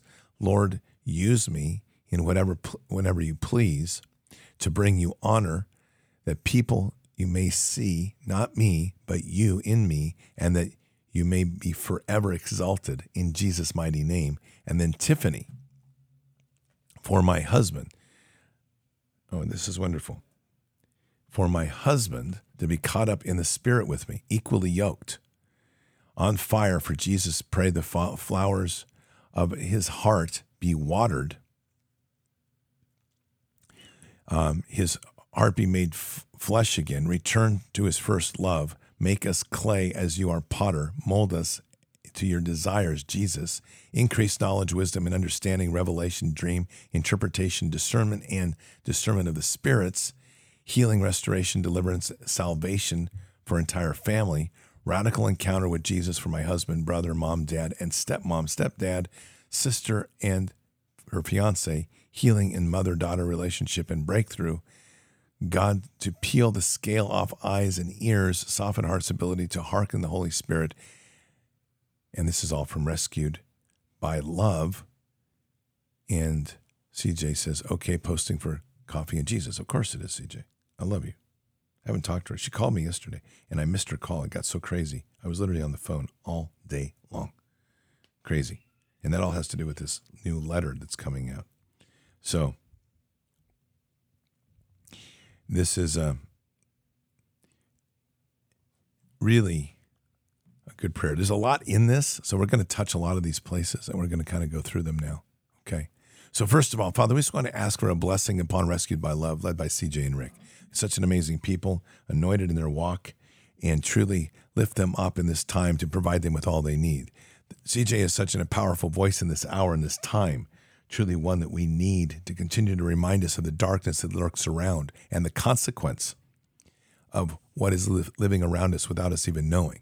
These are the dark cults, the Masonics, the the the the, uh, the Satanics that are literally there to torture children, to damage them and leave them maimed and in such a way that they can never find their way to you, nor bring their anointing into this world of innocence, which they so want to rape and pillage and steal. So, Father, we pray into those children that are suffering. We pray into them mightily with our hearts of healing.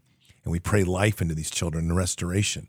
And for those families now that are being consequence of the many results of that in the world in which we live, which is shaped so much by the darkness of these holidays. When each of these holidays is being used for evil, we rebuke that and we take that back. We take back the night, we take back the day, we take back the dates. It's not theirs to have. And by our own authority, we rebuke that and we declare those dates null and void for the use of demonic. We no longer let those dates be affecting of our heart, but simply use them as every date and every day to celebrate the glory of Jesus. And may we not be the cause and effect because we tend to be.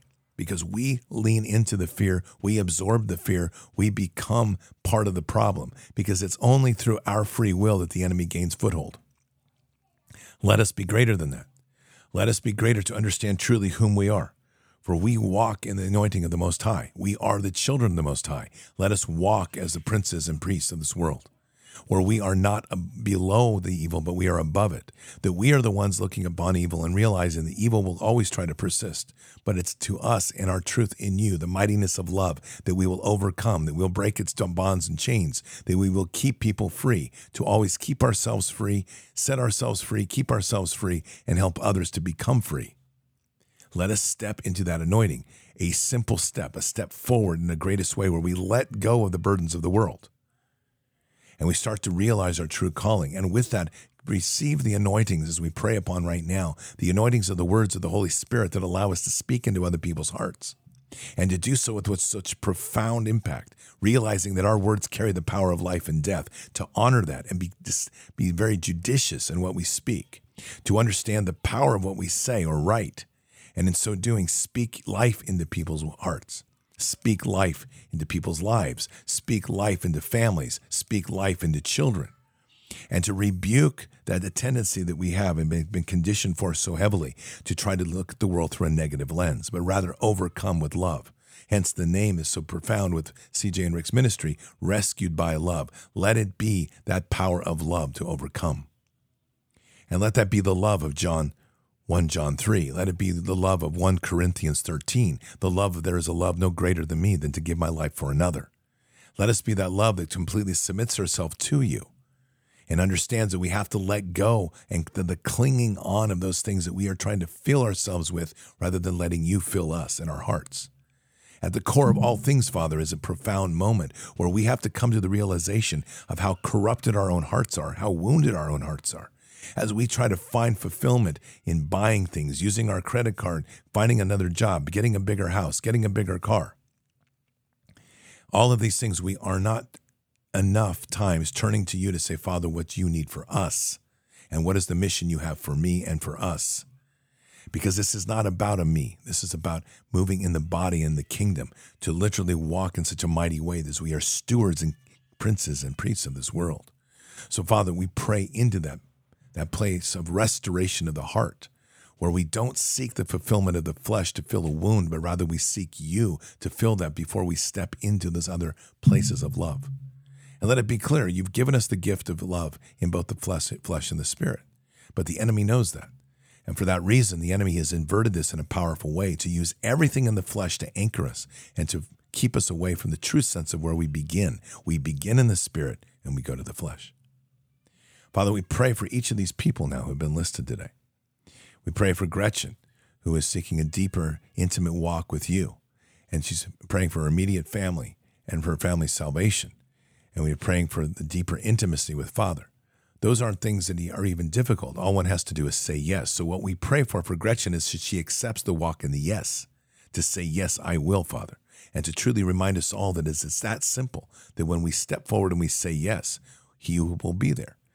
What we miss too often is the yes doesn't bring the quick, satiating results of going to buy something at Walmart or Target instead, or on Amazon. The yes deals with the fires of Meshach and Abednego, to literally have to walk the fires of refinement, to burn out the dross and to have, have the silver refined so that you can reforge us as a silversmith. That if we want to be the clay and you be the potter, we have to accept that we have to be the clay and that you will reshape us.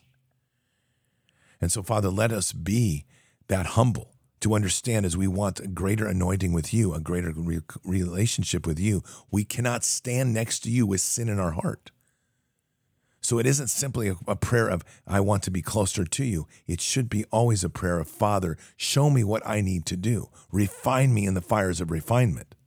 And let us be that humble and that courageous to say, allow me to be refined so that I can come closer to you as we deal with our families, our relationship, our husbands, like with Jenny's prayer today and prayer request, to be equally yoked. This deals with a deeper relationship and the power of the Spirit and the soul ties which we have built. To be equally yoked, we have to break the soul ties of the flesh and rebuild those soul ties through the heart of Jesus. So, Father, the first step would be Are you willing to break that soul tie with your husband as it sits, to reforge that soul tie through the Spirit? And to trust in Jesus that that will be met on equal terms and equal measure. So, Father, these are again anchoring to the root of who we are. And too often we begin in a place where our relationships begin in the flesh and we try to transform our relationships in the spirit without wanting to let go of where we were. We have to break the soul ties and reforge those bonds.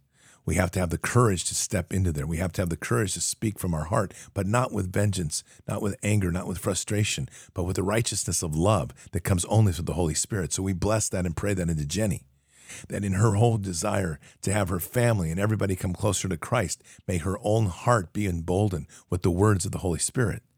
May she step into a place of willful refinement into the fires and furnaces of, of heaven to be refined and let the dross pull away so that what is spoken is true and true of Holy Spirit. To remember again, our words have the power of life and death.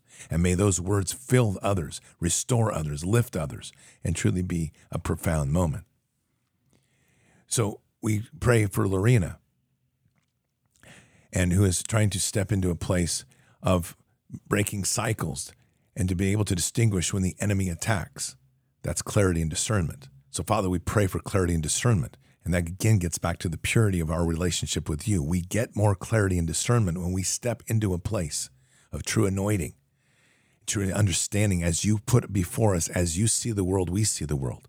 That means we have to let go of ourself. We have to be refined from the sin of obsession, the sin of consumption, the sin of, of short term pleasure, and be filled with the power of the Holy Spirit. We go back to the prayer for for Jenny, who has also had a restoration of her relationship with her daughter, and her daughter has been on medications. And we break those bonds, and we pray into that and sever those ties of demons that have literally opened portals into her daughter's world. And we surround her with a hedge of protection, and we pray that Jenny and her husband will be able to pray into that and guide her daughter out. Because where we separate one from the demons, when they themselves have not accepted Christ, the demons will return sevenfold.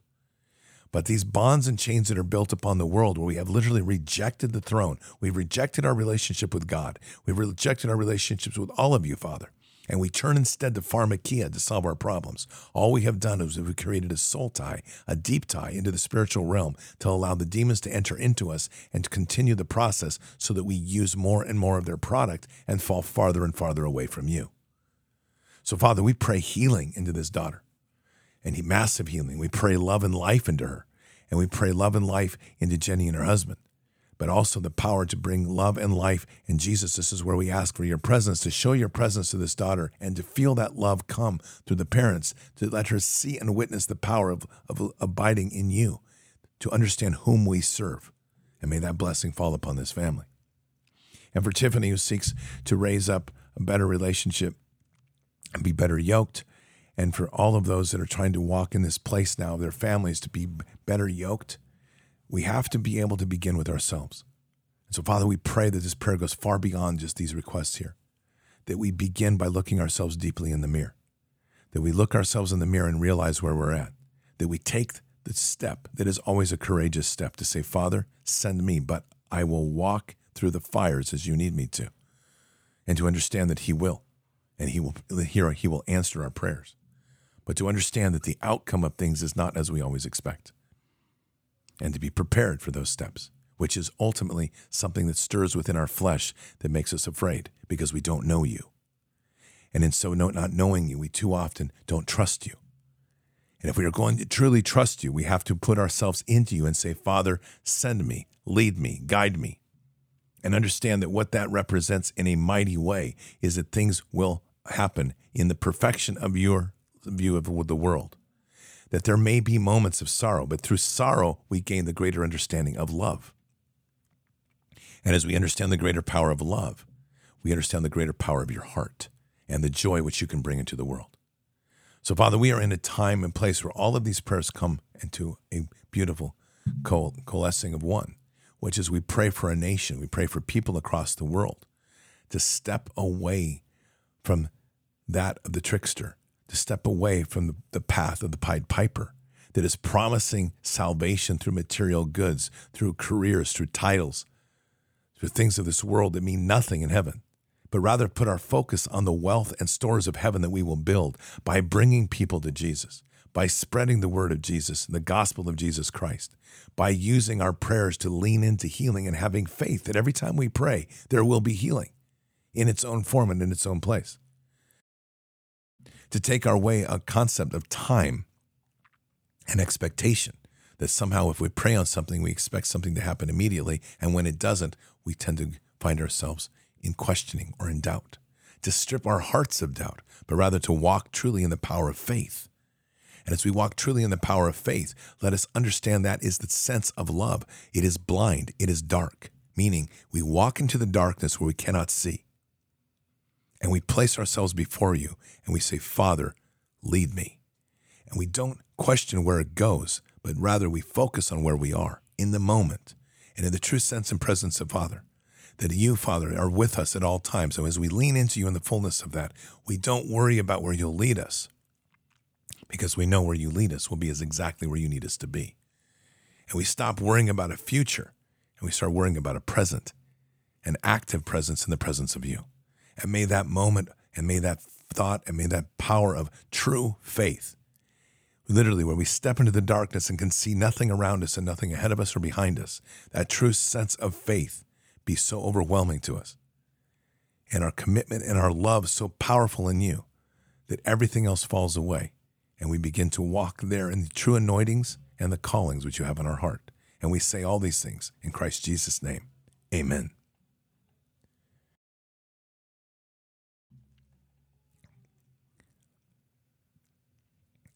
Hello, prayer warriors.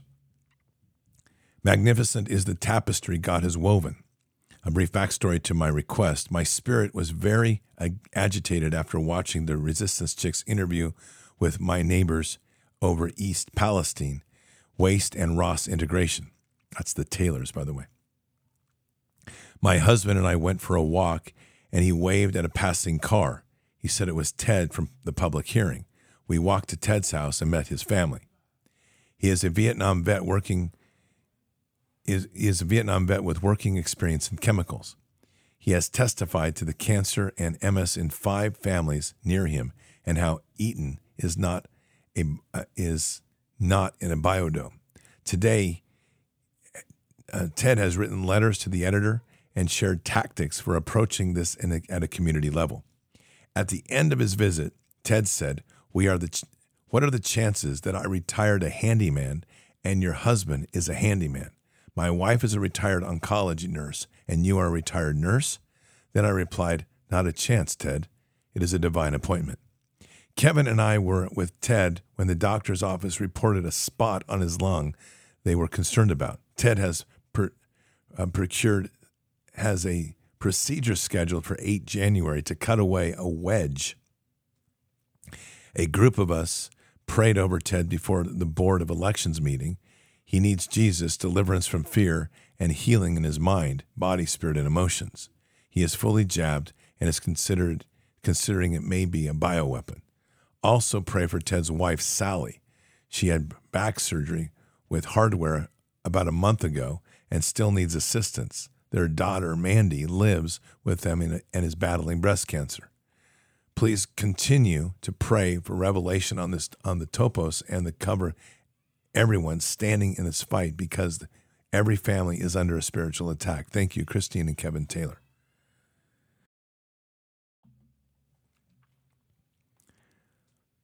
Father, just going to pray into this relationship of Ted and his wife and his daughter. And this is just an example of what this shows up as a generational curse.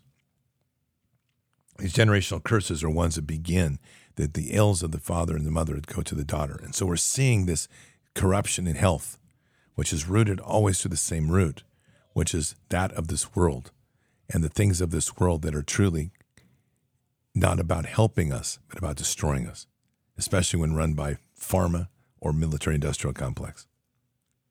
So, Father, we just have to, we're going to pray into Ted's heart today. We're praying life into Ted's heart. We're praying restoration into Ted's heart. And we're praying for an awakening in Ted's heart that sees Jesus.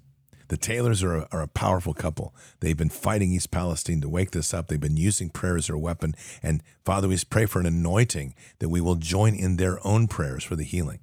The healing of a region, the stopping of Ross Environmental, the continuing of, of healing the neighbors, and to praying healing. And we pray an anointing upon the Taylors today, a powerful anointing, an anointing of miracle healing Let their hearts be filled with the power of Holy Spirit in such that as they pray, and as even if they need prayer requests, that we're able to pray with them, to lift them up, and to have people witness the power of the living God. Ted being one, let us pray into his healing. He's a Vietnam vet. He gave himself there. He has fears. He has things that are there from a war that was insidious in nature. So we pray into Ted. And we pray into Ted into the healing of his heart at the very root. And we pray into full restoration of his body. And then we pray a cleansing of the Holy Spirit through his body from head to toe and toe to head. And we pray that anything he took within his body from the injection, that jab is cleansed and purified. And may that awareness fall upon him that he come to Holy Spirit and fall before his before Jesus our King and seek repentance as a father as a leader in his family, and that repentance be one that he understands echoes not in, only in his own heart, but breaks the generational curses that pass to his wife and his daughter. We pray healing for his wife that has had surgery and the restoration of her back, a painless free, a painless event. And whether these devices, this, this, the, the mechanics and the, and the equipment that's been put within her, whether it is left or the or as by your hand it is removed by the power of Holy Spirit and healing. Let the body be restored to the fullness of operation pain free. And for the daughter who deals with sickness, may she be fully restored. And may all this be a revival of the love of Jesus within the family. We are praying life into this family. We are praying restoration of the power of kingdom into this family. And as this, we also pray power of healing across this land in East Palestine. We pray a um, powerful anointing upon the Taylors and continue their work. And we pray in unison with them to lift this region up, to heal it, to restore it, and to make this region be the overcoming region that shakes the world. May this be one of the battles, battle, the ground zero fights, a fight where the Taylors, led by others in prayer, truly become the chosen to stand in the gap right now, and as a nation we heal this this place together to lift them up and to overcome the most of evil to see people restored, to see land restored, to see water restored, to see air purified. And we pray into all of this, the mightiness of, of, kingdom. We declare these things in Christ Jesus' name. We declare these things in the blood of Jesus. As the victory was given to us on the cross, and we raise our hands and we say, Amen. Send us in prayer as we pray into this, as the, as the Holy Spirit then flows through this land and heals it. And above all, Father, we pray life. This is a fight of the spirit of death versus the spirit of life. And we pray life. And we pray life as the sons and daughters of the Most High, as the priests and, and princes of this time. We pray life, for we have been given dominion and control over all evil. And so we cast that out and we rebuke it. We break the chains and the bonds and the roots in which it was built. We tear them up from the ground of this evil, and we uproot them and we cast them to the feet of Jesus to be cast into the lake of fire and instead we feel and pray a powerful, overwhelming flow of life across this land to expunge that which was dark and evil, expunge that was poisonous and intended to harm, and replace that with the power of the of the Holy Spirit and the power of life. And we say all these things in Christ Jesus' name. Amen.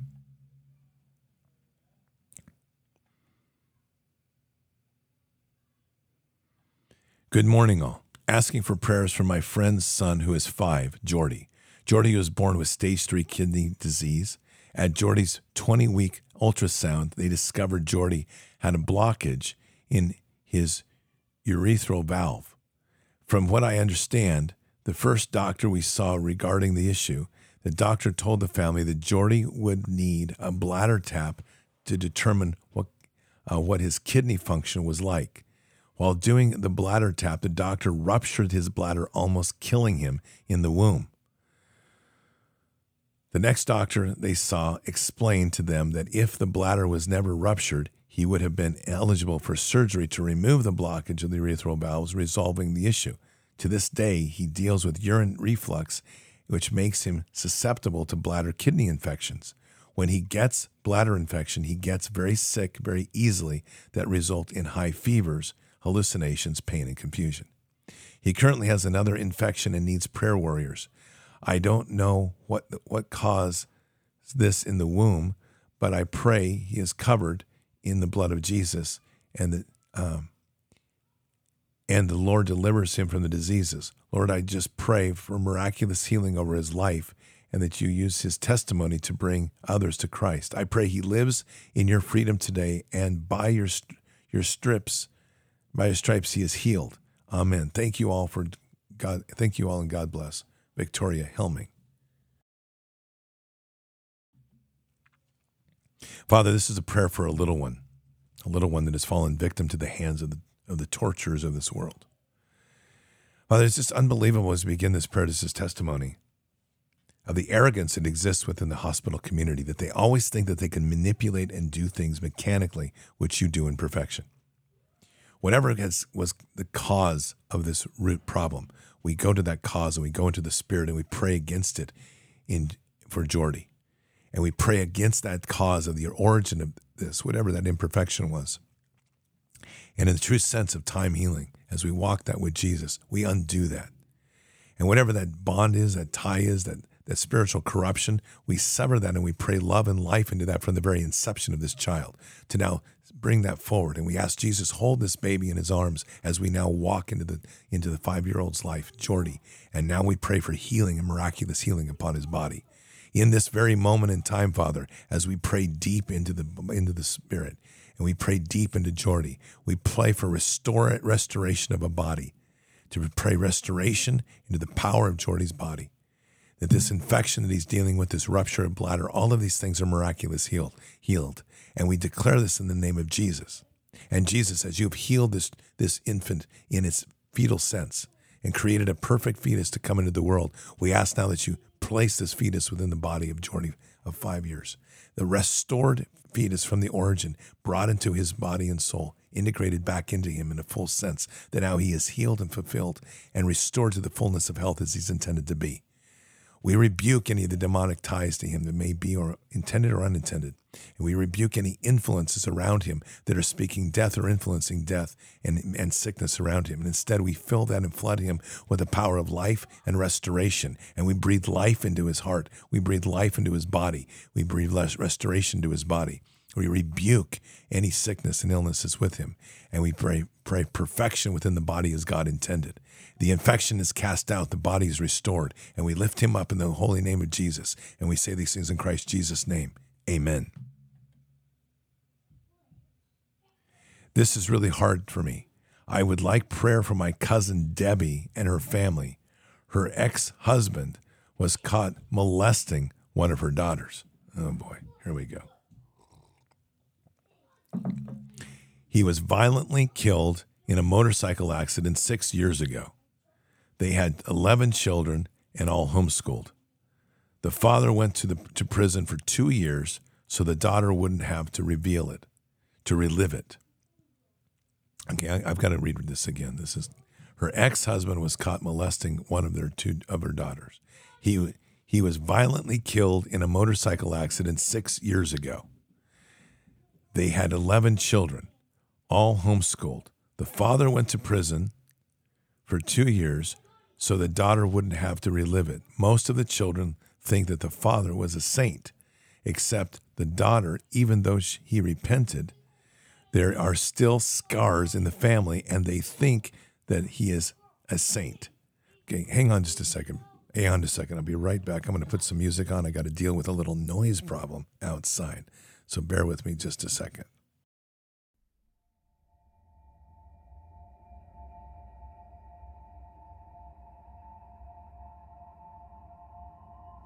My mama would say, You gotta fight for what is right. To her, I would say, I wanna give back the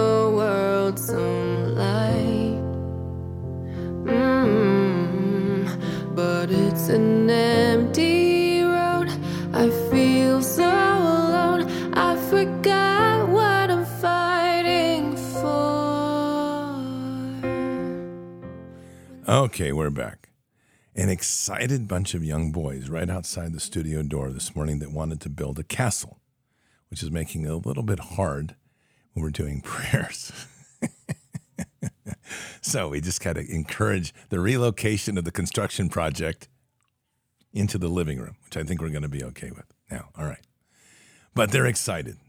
So, anyway, all right. So we're moving on. Let's go through this prayer again. I'm sorry to reread this, but it's just I'm it's a little bit confusing to follow it, and I'm trying to get it clear so we know how we're going to pray on it. Okay, so again, this is really hard for me. I I would like prayer for my cousin Debbie and her family. Her ex-husband was caught molesting one of her daughters. Okay, so there we go. Now he was violently killed in a motorcycle accident 6 years ago.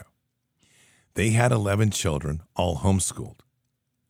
The father went to prison for two years so the daughter wouldn't have to relive it. Most of the children think that their father was a saint, except the daughter, even though he repented. There are still scars in the family, and they think that he is a saint. One of her sons just married a witch. I'm not kidding. She thinks she is Cindy, the good witch. Debbie has been fighting for her life because of her blood disease blood, multiple melanoma. Her family is a mess. Debbie believes in Jesus. Her oldest son, that married the witch, has two children, and one of them dresses like a boy. Please pray for her. Thank you so much for your prayers, Kathy. I, you know, part of this prayer is amazing because it is so clear where the whole problem is. We begin with a violation of a father molesting a child. That damage creates an entry point and creates the opening for more curses to follow that mm-hmm. family. The son marries a witch. Uh, not unexpected. And what happens? The children start cross dressing. This is an entire demonic attack on this family. And it's been completely opened up through one act of horrific action, which the father himself, though he repented, the unfortunate part is that they weren't able to do the deliverance with him on the family to free them of these burdens and curses. So we're going to try to do this here. And I believe we truly can. This is, here we go. Father, we come to you today for this family, a, a cousin of Kathy. His name is Debbie and her family. And this family has been cursed with some very horrific events, to begin with molestation from a father to a daughter. And so, Father, we begin with that prayer here to heal that wound. This is a wound that is not easily healed because this is a wound of a father that's no longer here. He's passed away, and there's no way to engage directly with him. So, Father, we're going to be engaging here in such a profound way that we're now engaging in the Spirit. And we're engaging the Spirit as we're led here to pray into the daughter that was molested and to pray healing and life into her and to break that bond and soul tie that was established, which is ultimately a portal for evil. So, Father, as we pray into that, we're also praying, Jesus, that you'll make your presence here and to take that child in your arms as it was before the molestation and to carry that child in its perfection through the timeline with us to heal her and restore her. And as we pray life into the into the daughter now and restore her heart and, and heal that wound, Jesus, we just ask that you'll place that healed child back into her to restore that and to remove those memories of burden that are upon her. For the demonic that sit around here, and there is demonic lurking, we rebuke it. And we place a hedge of protection around this family and we sever the ties. And through the mother, we pray a powerful rising up of Jesus within you, a powerful restorative healing within you. And to now we break the chains and ties that are around you, a curse that has been put upon you by your ex husband, and we break those ties. And Debbie, you need to speak into this world that I, I come out of agreement with my ex husband. I, I break the soul ties with my ex husband and you need to speak life into your family. And you, Debbie, as you speak life into yourself and we pray life into you, you need to speak life into your children. You need to speak life and you need to rid yourself of the burden. And there it is.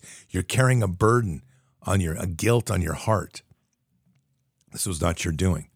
And you have to let that go. You have to take that to Jesus and ask for forgiveness and to lift up your heart and to restore your heart in a powerful way to understand that you, Debbie, are not the we're not the perpetrator of this, but now you can be the healer of this for your family. So breathe life into your family. Forgive yourself. As Jesus forgives you, forgive yourself. And those are the hardest words to do in this very moment. I forgive myself, the words you need to speak, and speak those before Jesus. And in so doing, let the power of love fill you and fill your family, and the ailments that you're burdening be cleansed from your body. For we rebuke any of those that are coming through the, uh, the entry you're giving them. You're allowing demonic to enter in from your own guilt. Rebuke it. Forgive yourself. For there we break the chains and bonds that are tied, that are allowing the demonic in, and we rebuke them and bind them and, and place them at the feet of Jesus. And we place, pray a power of Holy Spirit refining upon you to refine out all of the dross and to make your silver perfect again for Father to reforge and re-cleanse. For you now have to step up into that mightiness of motherhood in the family in a most difficult hour. But they need you, and God trusts you, and where prayers are here with you. For your son is married a witch. We pray for the power of Jesus to settle into his heart and to understand that what's happened here is this is a demonic curse that's now settled upon his children. And this comes from the root of the father that molested the child. So, Father, we pray a restoration in this family. And we pray a soul tie that be, is severed between the injury, the injury of the molestation. The soul tie is the, is the molestation. We break that soul tie. And in this place, we pray the Holy Spirit floods in and fills the son, the father of the family, with the power of, of Holy Spirit to now stand in the gap over his children and his family and declare Jesus over his family, to see clearly the path ahead. And in so breathing this in and breathing the power of restoration within this, we also pray that his wife, in the darkness that she walks, there is no good witch. There is only one walk, and that's the walk of accepting Christ. So, Jesus, we just ask that you make your presence known as part of this healing to allow them to witness the power of the living God, the power of the God who sacrificed and gave us all, and truly to have an understanding of what the blood on the cross represents. And in doing this, Jesus, we just pray in the power of healing in this family to have witness and bear witness to your presence and to leave really with no choice. Everyone has a choice, but when we witness the power of the living God, there's always one choice. We know whom we serve. And let your presence be known to the son and to the mother and that to cast out that demonic eh, presence of the witchcraft and to sever the ties that are now pouring into the children and to rebuke the demons that have surrounded the children. And Father, we place a hedge of protection around the children that are now being influenced to flip their gender. This is purely demonic. And for the demons that are there, we now face off with you and you understand that we are here in presence in the name of the Lord. And we speak the name of Jesus over this family. We speak the name of Jesus into you. And we speak the name of Jesus and we rebuke you. And you can laugh and dance, but there is a you know very much the penalty for what it is to linger upon this family when you are told to leave. There is no place here. You are cast off. You are cast off and cast into the lake of fire. Remove yourself from this family. Be let this family be. For this family is now protected by a hedge of protection, and the family declared as a property and part and parcel of God, the kingdom of the Most High. You have no authority here. Your authorities are rebuked and broken, and the family is set free. And so, Father, as we pray into this family as a whole, we lift them up in the glory of kingdom. We lift them up as mighty warriors to stand around them. And we pray, Father, for healing angels to be dispatched to them. And we pray, Father, for your permission to bring war angels to set perimeter around them, to keep the demons away, and to let the power of Holy Spirit flow through them and lift them up, to heal them, restore them, and turn their eyes to Christ and with us to set themselves free from these dark spirits that seek to corrupt them, flip their gender, corrupt their hearts, poison them as a family. We pray health, we pray healing, we pray restoration, we pray the love of Jesus in the name of Jesus. Amen.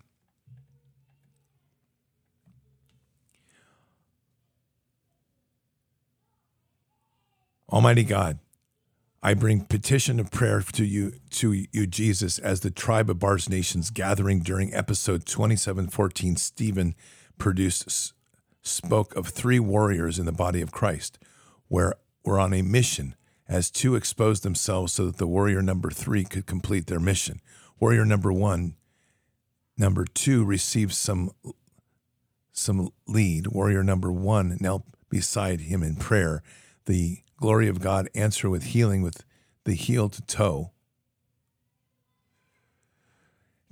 toe to head, and the and the three warriors returned to the camp, praising God for praising the dead in the body of Christ. None shall be lost by saying yes, as one, as one, as one, walking in the supernatural power, honor, protection, and blessing as we follow the unbreakable, eternal triune God doing his will on earth as it is in heaven as we rescue, heal, restore this nation. Amen. Philip.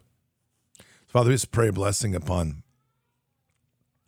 this this nation, Bards Nation. We pray a blessing upon all those that are touched by the word that Stephen brought, Stephen Prouse. And we just pray that this power of the, of the Holy Spirit be raised up in such a powerful way that it inspires the warrior heart of Christ within many. So, Father, we just pray ultimately that the words rescue, heal, and restore settle in as an anointing upon each person that is called in this hour to understand that our mission is greater than we've ever imagined, that we are part of the greatest rescue mission in the history of humankind. And so, Father, we pray into this moment to empower those that are called, to give them the, the courage to step in and to reach and ask for the anointings which they most desire. In Christ Jesus' name, amen. Please pray for my family. Killers got my elder parents jabbed. My dad passed on 20, 27, 2023. My mom's in bad shape. My 46 year old, one time J&J jabbed daughter, corrections officer for 25 years, now totally disabled, about, uh, about died last spring. Give credit to Dr. Tenpenny, Dr. Madej, Resistance Chicks, and Dr. Chuck Thurston, and Coach Dave um, in the huddle team for helping pull her through with pr- protocols and healing prayers, rebuking Satan at the Medical and Truth Conference, Milford, Ohio. I will forever be beholding to those brave people and, of course, Scott Kesterson for all the many hours of useful podcasts filled with information to help fight these evil demons. God bless my Lord and Savior Jesus Christ in the way of truth, life, Janice. This is the hardest part of this walk that we're in right now is witnessing and experiencing by virtue of being associated with people or people firsthand the death of people around us. Death is at an unprecedented level. And we know that it's all caused by the jab. And they've done it in such a way that makes it very difficult to try to prove that it's of the jab. That's the evil way of these people. And so we have to continue to press forward in a way and continue to overcome this by the power of prayer. Right now, we're going to pray. We cannot undo the damage done by the dad who passed away in 1023, but we can pray into the restoration of life of the daughter. And we can pray of a raising essentially of the dead of somebody who has now been mortally wounded by this jab. So, Father God, we pray one for Janice in her heart to heal her, to restore her, and to give her Uh, the healing to release the pain. That we also pray a blessing upon her that she continues to walk in the great, greatness of faith in such an amazing hour, in such an amazing challenge before her when the enemy lurks and tries to, to rape, pillage, and destroy. Father, we come to you today humbly before the throne and we pray life into her 46 year old daughter, a daughter that has been injured and wounded deeply by the J&J jab. So, Father, as we pray life into her, we pray restoration in life, that her body will be cleansed of this poison, that the consequences of this jab will be restored. And so, Jesus, we just ask that you'll join us as we step back into this timeline. We go before that which was of the jab, and we pray with her there. In a moment in time, we pray for a decision not to be made and to now create a separate choice to heal that wound of the choice of fear that was made and to take the fear out of this moment. Father, we pray a repenting heart upon her, that in this moment and hour where so much is faced as a consequence of following and abiding by that which was pure evil and being deluded to believe that it was good, we pray a forgiveness over the heart and the decision of this, of this woman. And we pray restoration into her heart in a miraculous way. Father, we are asking for a miracle of the living God to restore her in this hour, to give testimony to the world that the medical industry cannot overcome what you can. The medical industry that creates the problem, you can always overcome. And so, Father, we pray miracle healing upon this daughter, a restoration from body to soul, a restoration from head to toe and toe to head, a restoration completely of everything she is. And may this restoration be so profound, so present, so alive with the Holy Spirit that she, literally, as we walk out of this, the first drive is to seek the word and seek a deeper relationship with Christ, to become a voice in this world of overcoming that which seems impossible. Father, you are the miracle God that faces the impossible and makes the, poss- the possible happen. So, Father, we pray now more mightily than ever that the power of kingdom, the power of our prayers, flow into the daughter, and Janice's daughter, to restore her, to lift her, to heal her completely from toe to head and head to toe, and to bring her back to the beauty and glory that she was designed to be in this world. In Christ Jesus' name, amen.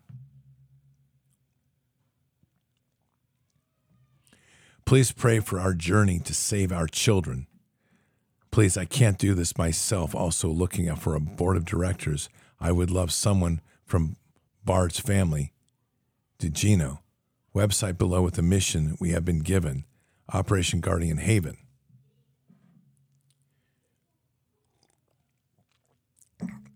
First correction I'm going to make I'm just going to speak into this prayer request.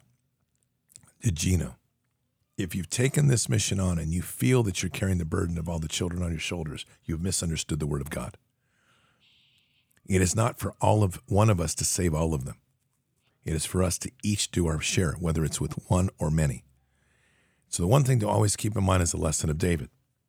And we have to be careful here. Because as we try to build things, we try to build things big and mighty. Sometimes God doesn't want a temple, He just wants a tent. So we have to remember here very clearly that in this moment in time, we have to listen purely to the Word of God. I make no suggestion that this is the case, but I do know when people say things like, I can't do this myself, we've built something that may be bigger than God intended us to build. We have to be able to manage what we have with what God gives us and the resources which we have, and to do so well.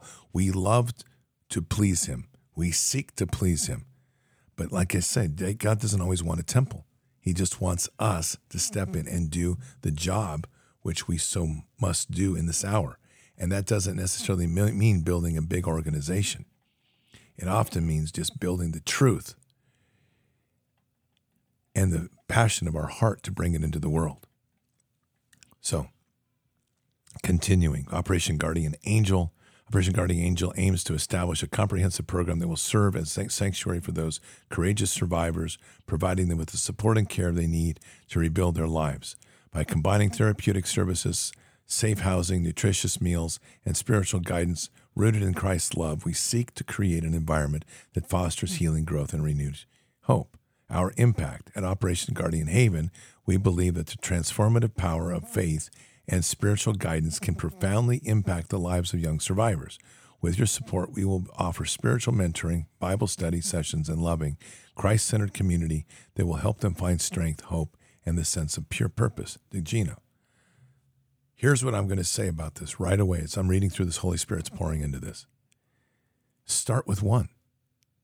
It isn't about building a massive thing. We've been talking about the Bard School for some time. Bard School's not completed yet. And I've just prayed into this, and even Operation Vineyard, I've told you very clearly, I've been praying into this. We have a framework rescue, heal, restore. And I have a vision God gave me, which is immense. It's beyond what any one person can do. But I also know that God will do that. He will give us tremendous visions of where we can go. But we have to use lean into the wisdom He also gives us of where to begin. I hear a big thrust here, but I ask the question, I don't have the answer, but I ask the question how many children have you done this with? And have you done it with just one? Because even just having Bible study with a child and even having just an ability to love on a child doesn't cost anything, but it's where it begins. And it's that sort of power of simplicity that God brings in our hearts that we don't have to build the temples. Sometimes we just need a tent. So, Father God, we just pray into Gino and we just pray into this uh, of, of an anointing of clarity to understand what the true mission is of this Operation Guardian Haven. And while it is it is a beautiful vision and one we support in principle, the question that we ask and pray into is clarity for the heart of where the first steps are. To build something big out of the gate can be burdensome. And in the process, what I keep hearing and I'm so concerned with in this prayer is as we build too big, the children become victimized. So, Father, we pray into this, and with this, the Spirit speaks wisdom here. It's very important. When the organization becomes too big too quickly, we focus on the administration and we cease to focus on God. Put our heart back to God in all things. Restore that relationship and vision in the most minute steps. And so, Father, we pray for a clarity and a simplicity in this moment to unburden the heart of DeGino and to lift up a clarity of where to begin in the most simple of steps. That this is not about building a temple, but about building a tent and to listen to your heart, not ours. This isn't that our heart is corrupted, it's that we seek too often to do greater than we should because we're trying to please you when you're, it's not when you're asking of us. You're simply asking us to obey. So, Father, we pray into this an obedience of your heart and a clarity, and that whatever is needed to fulfill that in terms of resources or in terms of the clarity of steps, in terms of scaling, whether it's to scale up or scale down, that these things become inordinately clear, and that what is should be a passion of the heart does not become a burden to walk with. To heal children, we have to have the heart of a child. We have to find the purity and simplicity of what that is to heal a child with the pure love of kingdom. So, word for Dejanu, go to 1 John 3 and 4 and go to 1 Corinthians 13. Read those, embrace those, absorb those, and in so doing, be fulfilled by those in the most amazing way. To understand that even saving one child is mighty in kingdom. That while it's great and noble to want to save them all, it's not realistic. And God's not asking that. And that is clear. There's no question there. God is asking you to take a step and each step to do the step accordance with his will. In Christ Jesus' name, amen. There's nothing worse than starting an initiative and then having it just raising up, especially if you're raising money, raising up and then having it die off. So I'm just going to pass some wisdom onto you in a greater level. You all know very well that I seldom ever ask for donations. We're heading into a, a season where I will be asking for donations. It's going to start very soon and it's donations of your heart to drive an expansion of the ministry that now has substantial resource invest- investing so we can take things to the next level. Whether it's the property that, of the 80 acres where we're building out to create a healing center and deliverance, particularly targeted towards special operators, or whether it's the Bard's Nation School, or whether it's a property in Montana, or whether it's the uh, uh, the acquisition of the property in Flemingsburg. All of these are going to be part of building Bard's Nation ministry centers of deliverance, healing, and restoration to literally rescue, heal, and restore. And part of that is to open up the floodgates of people being able to give in the many ways that they can, not just dollars. Sometimes that's resources, sometimes that's prayers, whatever that is. But I say this with a bit of wisdom because I've done this a while and I understand the excitement of starting something. But please hear this because this isn't just me speaking. This is wisdom that God Father has given to me, and I've learned the hard way. When we come out of the gate running too hard and we don't understand the magnitude of what we're building and we start to get money involved and people involved, we end up burning a bridge rather than building one. Start with what we have. Simple. My first podcast, my first stepping into audio engineering, I had a $22 mic. That's all I could afford. And when I went from there, that grew to something greater. And God provided those resources. I didn't have to. And this grew to a podcast now that's literally in 100, in 100 nations. That's God. And I'm not sitting here in any way putting myself on a pedestal, but I know one thing about this. I could never have done this on my own, and I could not have done it to the level it is had I designed it. God led it. So, in all of our passions to save children, to do the right thing, to save a nation, the greatest effect is to do is to focus on the one, not to 99. And as we do that and we start to focus in on where God guides us, great things will come from that. But we have to begin where much is given, much is asked. But to get to those higher levels of anointing, we have to go through to demonstrate that we can steward. And that's a true statement. So this is no in no way a rebuke of, of what we've just prayed on, but rather a sense of wisdom that the Holy Spirit has put on me over time. So as we walk in the yes, and you want to walk in the yes, be prepared. God will pour upon our hearts great visions. But there has to be a point of management and wisdom that comes with that. And we have to seek Him because if He shows us something great, like this is what you can do. God gave me a vision for this county that I'm in that was in, in 2019, a vision of incredible re- restoration of this county. And I literally said at that time, How is this going to be possible? That's like a 500 million to $1 billion initiative but I've never stopped pursuing the little things before him. And I'm beginning to watch pieces of that vision come to play. I don't know how he's going to maneuver it. I knew I couldn't do it on my own, but we have to have our faith. Okay, next. I'm a caretaker to my 87 year old mom who has dementia. We lost my dad two months ago. Please keep my family in your prayers. Kenny K1 this is a, always a tough one. We, if you're taking care of your parents, I am at some point. This is going to, like, quite possibly be a path. So, Father, we just pray healing into Jenny K's 87 year old mom, and we pray restoration. This dementia and Alzheimer's are horrible diseases that literally watch we watch the person that we knew transform into something else. And so, Father, we're praying restoration of life in the mind and the body, the spirit, the soul into Jenny K's mom. And we declare this in the name of Jesus that, that this mother that, that is now suffering through these elements of dementia can literally be separated from those uh, consequences and be restored to the fullness and breadth of cognitive capacity to enjoy to her very last days the presence of her daughter taking care of her.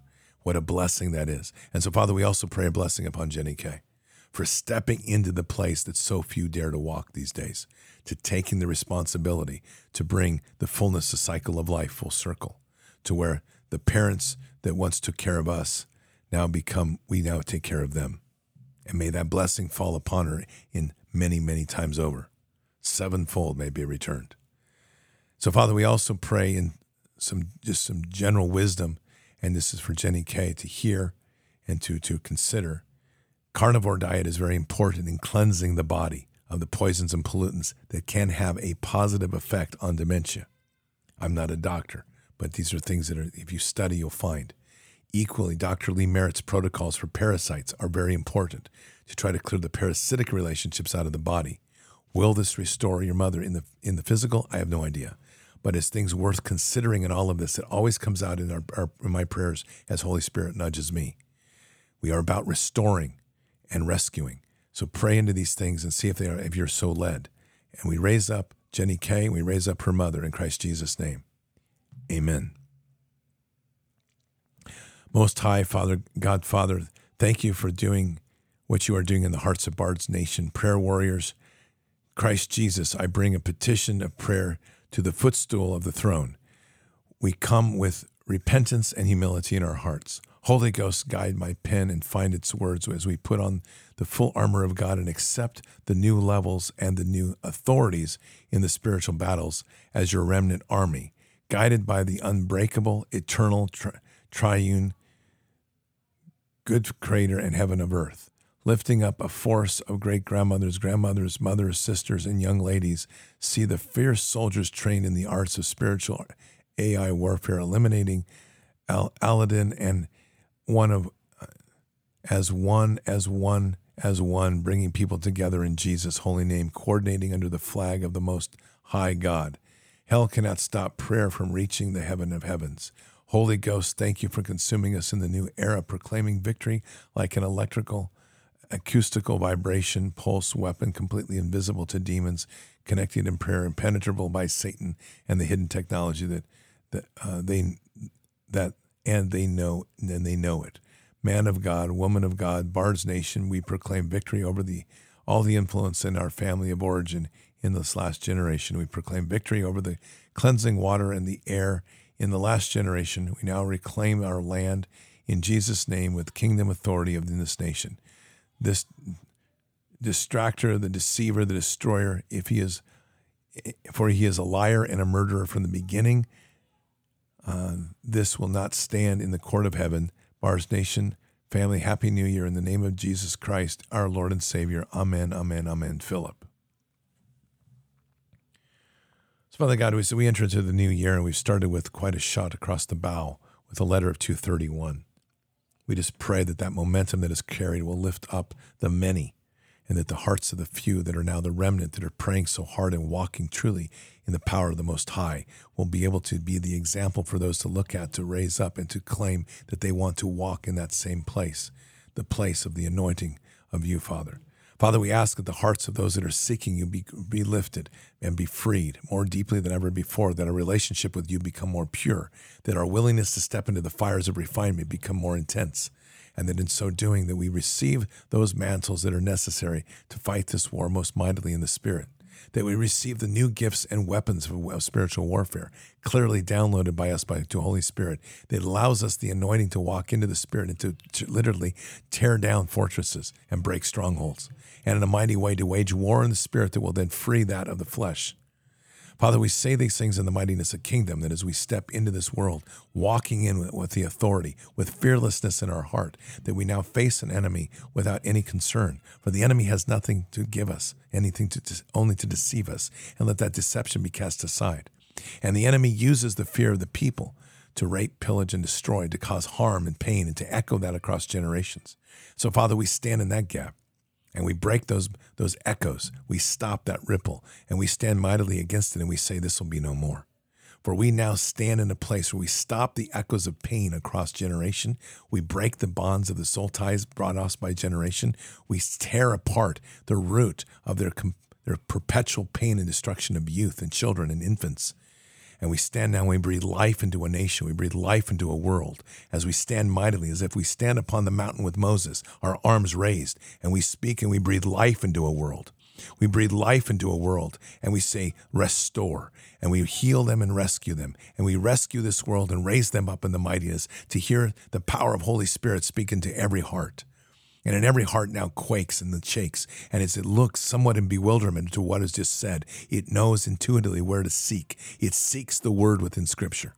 It breaks the generational ties. It breaks the traumatic programming. We break all of this now and we let the words resonate in. We let the voice of Jesus hit and we let the power of Holy Spirit flow and a world now that is caught still in the deep trap of the powers and manipulators of the puppet masters now finds itself beginning to question and look up more mightily to you, Father. And those puppet masters that are now scrambling to keep control, we continue to sever their ties of control. We power, we powerfully pray into their fortresses in heaven, in, in the heaven, but in the spiritual realms. And as we do, we shatter their fortress walls. And they feel the crushing, crushing power of the children of the Most High, the sons of God, stepping in now to say, This will be no more. For we are proclaiming our authority in this world as the priests and the princes to declare authority over all evil and we say these things in Christ Jesus' name. Amen. Hi, Sister Nana Nikki. I hope all is well with you and your family. Prayer request for Jesus and coffee. Heavenly Father God, please, peace I leave with you, peace I give to you. Not as the world gives to you, do I give to you. Do not let your heart be troubled, nor let, let it be fearful. John 14, 27.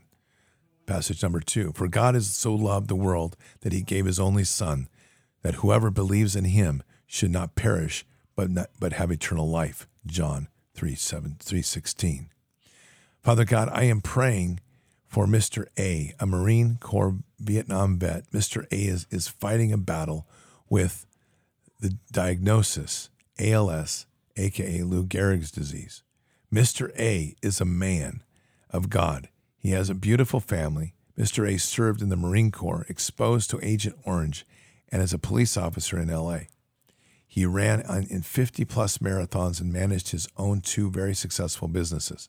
Mr. A and I appreciated Bards family and fellowship praying for him in early 20, September 2023. Mr. A's physical condition was declining at the time. I shared the prayer with Mr. A. He was deeply touched. Father God, you know Mr. A was recently admitted to Nevada State Veterans Home, and Mr. A is family. Mr. A is family to many in our department, physical medicine and rehab. We have been working with him for two to three years. Father God, I am earnestly praying for Mr. A. I know you will lift him up as the battles his physical challenges. He will not be afraid of the unknown. Father God, I know you will touch Mr. A with your healing hands. You will give him strength and comfort.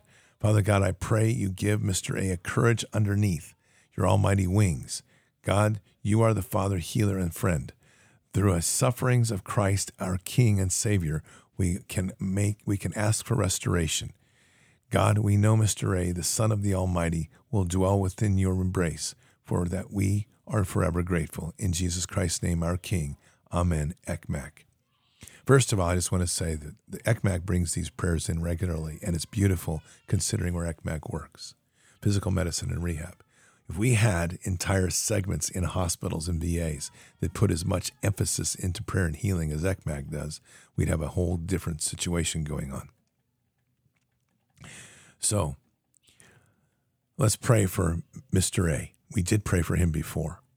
So, Father God, we bring to you today a petition to the courts of, of heaven and to, to your throne for a, a restorative and miraculous healing for Mr. A, a person who has dedicated his life to family, who has served his nation, whether in a war was unjust, but nonetheless gave himself and was exposed to the horrors of that war and left with the consequences of evil.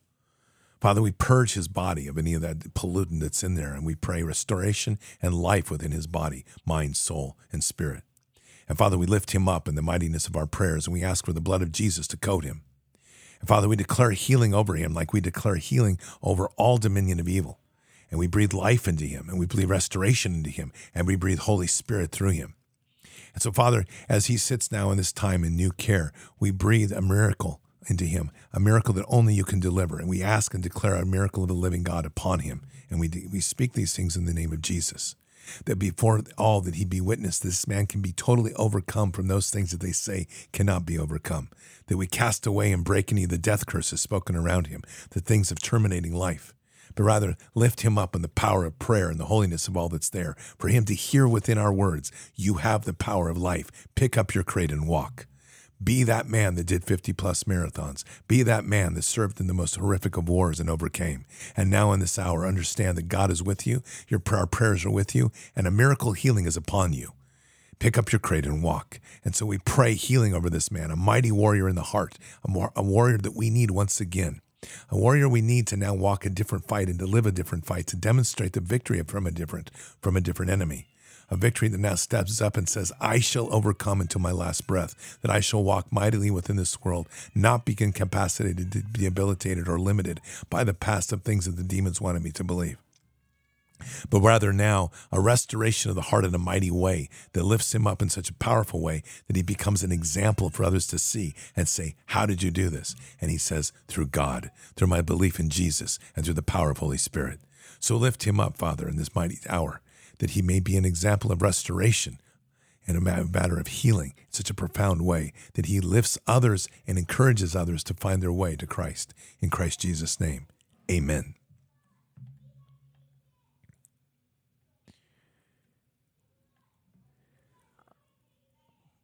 Praise God and thank you for praying.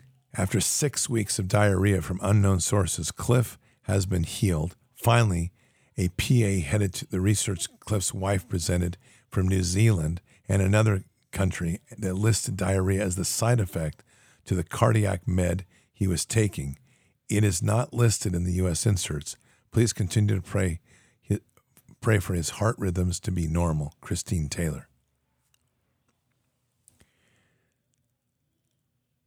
So, Father, we just pray that the, the weapons of war that they use so well, that of pharmakeia, be broken, and any of the side effects that were within Cliff be cast out, and that the power of Holy Spirit becomes the sole healer within his body. At this moment, become one as he is healing to restore his body, to lift him up, and to truly restore him to the power and glory of kingdom. Let the true physician be make itself presence, that of Jesus, to lay his hands upon him and show his presence. And Jesus, we ask that you'll make your presence known to Cliff that he does not need the meds, but rather he needs a deeper faith in you. So we pray for deeper faith. We pray for restoration, and we pray life into Cliff's heart, and for life into Cliff's body, and life into Cliff's, Cliff's soul and mind. We lift him up in the name of Jesus, in Christ Jesus' name. Amen. Last one, I think. I have some notes I'll check after this. Please pray for Tina. She needs medical intervention now. Thank you, Kilted Patriot. Okay. I don't know who Tina is or what, are, but Father, you know what the medical intervention is. So, Father, we just pray into Tina. We just pray the power of Holy Spirit into Tina.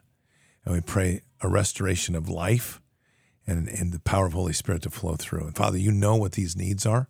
So this ends up being kind of like an unspoken, but at the same time, we can lift them up in the prayer for the glory of healing and the power of Holy Spirit to flow through. And the, Jesus was ask yourself ask that you'll make yourself presence with Tina so that wherever she is, she'll find herself in a deeper and more loving relationship with you than ever before and to truly understand whom she serves. In Christ Jesus' name, amen. Okay, so as I check here, okay, we do have one. This came from. We've came, this comes from a military group, Lieutenant Colonel Rob Pike. Drill weekend here. One of our MX troops, early 30s, oh, here we go, went into the hospital after reporting to our clinic feeling dizzy. Gave him an EKG and now he is in the hospital due to AFib. Request prayers for him. Hard not to think what we are all thinking. This isn't normal and practically unheard of just a few years ago, and now seems relatively common. We know what this is. This is the evil jab. It's what this whole thing was, what we started with today. Why this letter was written of the, of the 231. Okay. Father God, we are praying into this soldier who was forced to take an injection to maintain his commitment to nation. An, an unspoken evil that is um, evil that is beyond words. So, Father, as we pray life into this soldier, we pray life and restoration, and we lift our hands up and we pray for a healing, a miraculous healing of the heart. So, Father, whatever this injection has done, we, we pray life into them and pray blessing in this body to pray Holy Spirit healing from top to bottom and to head to toe and toe to head. And we ask that the Holy Spirit cleanse this blood and cleanse this DNA and rid itself of any of these artificial parasitic attacks that have been placed upon the body. And we breathe now life into the heart and a restoration of life into the heart. we, so we see the power of Holy Spirit flow in and to heal this heart and to restore this heart and to restore this soldier to what the soldier is. Father, we just pray that the soldier understands where this the consequence of the choices that were made, not to burden, but to understand more clearly what needs to be done. And in so doing, Jesus, we ask that you make yourself present, that you can show your face to him, and in so doing, have this soldier witness the power of the living God and in so in doing, no matter what the relationship is with you, to understand truly whom he serves, not a command in Pentagon, but you. And so lift this soldier up, Father, for this is a moment in time, Jesus, that we have somebody we can bring into the army of Christ, the true warrior, ready to fight. Restore the heart. We restore the soul. We restore the being that looks at you, and we restore a soldier in the army of Christ. And we play these blessings over this soldier in Christ Jesus' name. Amen. And we've got one other thing I got to check. What's this say?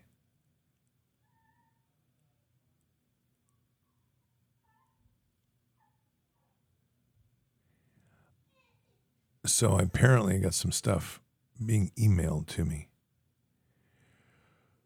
Uh, okay. Folks, I'm going to have to say something because this is really important. I know that you like to throw your requests in in chat, but you're going to have to get your requests for prayers in as much as you can the day before. I've just because he's he's come in at the end, and I'm not having a problem with this, but this is really something that's important. We try to get our requests in the night before so we can organize all this, and I'll respond to it. But it it creates quite a challenge as we go forward here. Okay, that's part of how we're trying to see what these are. Okay. Please pray Okay, here's this is from Christine Taylor. Priest play for Kirby, who is going through just is going through just as Candy, his wife, Rose, called the rest resistance chicks from prayer before calling 911. Rose has been speaking life over her and her husband. He is still in a coma. Okay, Kirby is a is a friend, a really good friend of the resistance chicks. And um, he was saved literally in the driveway of, of uh, Michelle and Leah's house. And he ended up speaking in tongues. He's been to many of their events. He's a powerful person. Um, Kirby had a stroke last week. And so we want to pray for him. So, Father God, we just pray for Kirby. We pray life into Kirby and restoration into Kirby's heart. And we pray an amazing anointing of the Holy Spirit to flow over him. And his father, his, he is blessed with his family. We also pray for a breaking of an addiction to his smoking we sever those ties and binds. And as we do this pr- prayer, Father, we're praying for a full restoration of the body and the soul, the mind, the spirit, so that when He steps into this, He steps in here clean. Father, this is a moment in time where I truly believe, as you have shown, that this stroke that was suffered is part of a, a furnace of fire to free him from the chains and binds of the old and to renew his body into a new glory of the Holy Spirit. So let that power flow in him and let that truly restore him in such a beautiful way that as he steps in as a father, as a as a as a husband, that he steps in re, reformed, reshaped, remade in the power of Jesus, and let his passion for the Christ, his his ability to speak in tongues, and his anointings that are yet to be re- uh, received. Be, fulfill him fully so he becomes a greater voice and power in Holy Spirit.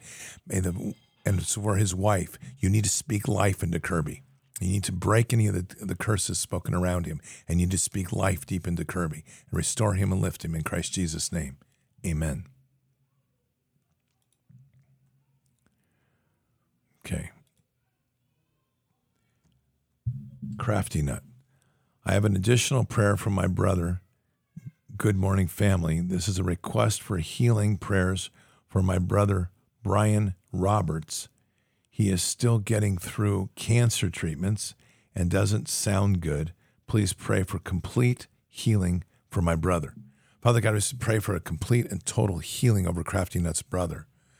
The power of the, of the, the cancer treatments ultimately, and Crafty Nut, this is to you to lift you up and to try as much as you can to encourage him to try protocols that are not of pharmakeia. Dr. Lee Merritt, I keep going back to over and over. She's anointed in what she's done, for she has found a pathway to cancer that based on, on parasites. So investigate that. Go to medicalrebel.com and check that out. So, Father, we pray a blessing of healing over Crafty Nut's brother to, to fully lift him up, to bless him, to raise him up, and to make him full and complete and healthy once again. In Christ Jesus' name, amen.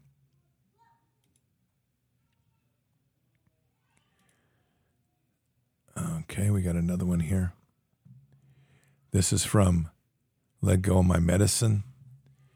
Please pray that Father guide me and my family to our true places in Christ, that my son and my little grandson, who is just such an incredible bright light, come to have an experience with Jesus that is undeniable, that his body and heart are healed. His mom was not understanding or able to accept vaccination effects, and he has suffered an eating disorder from birth. I do, I do thank you all with all my heart, Father God, for your protection that spared him from the COVID jab that was so clearly your hand. I look forward to the day when a family and as one, ch- one in Christ's body, we will be able to serve you in the mighty way. I love you so very much, Father God, for you do and for your unfailing love. Thank you, Scott and Bards Nation, for the beautiful family. I'm going to make a correction on this statement because it's really important. I, and you know how I am about words, casting, spell casting. I look forward to the day that we as a family and as one in Christ's body will be able to serve you in the mighty way. We're doing it now. That's our mission is to come together in the body of Christ now and to serve kingdom in this hour. It's not another day, it's now. And this is where our warfare and our prayers have to not only be for what is around us, but what's in the greater world, because that's us claiming our authorities. So, Father, we just pray for let go of my medicine's grandson and to raise him up in this child, to heal him of this eating disorder, and to continue to heal him and provide the father and I'm just reading this to provide an experience that this grandson will be totally healed in mind, body, and soul with the experience of Jesus. So Jesus was asking for your presence here, that you may be present with this child and to lift this child up. And Jesus, we just pray for a timeline healing that we go back into that moment where this eating disorder was started, whether it was trauma, whether it was abuse, whether it was just a, a some fashion within the womb and we ask that you hold this child and nurture this child to perfect healing as we walk this timeline through with this child to breathe life and restoration into this child. And so, Jesus, as you bring this, this, this infant who's now fully healed and place it within and reintegrate that in within the full body of what this child is, to breathe and pray life into him and now to have the experience, Jesus says, he can witness you in the presence of him, to lift him up, and to truly see with his whole heart the power of you and the King and whom he serves. May he be restored and healed, and may this then he be able to speak life into his mother and life into his family. For the words of the child heal, and the words of the child are that of heaven. And so may he speak life into this family to lift them up, and may through the family, may this child set the family free or through the child. May the words of the child set the family free in Christ Jesus' name. This is Holy Spirit. I have to go back to a prayer we had earlier of somebody that was talking about their. This was a prayer with um, the walking through the fact of their.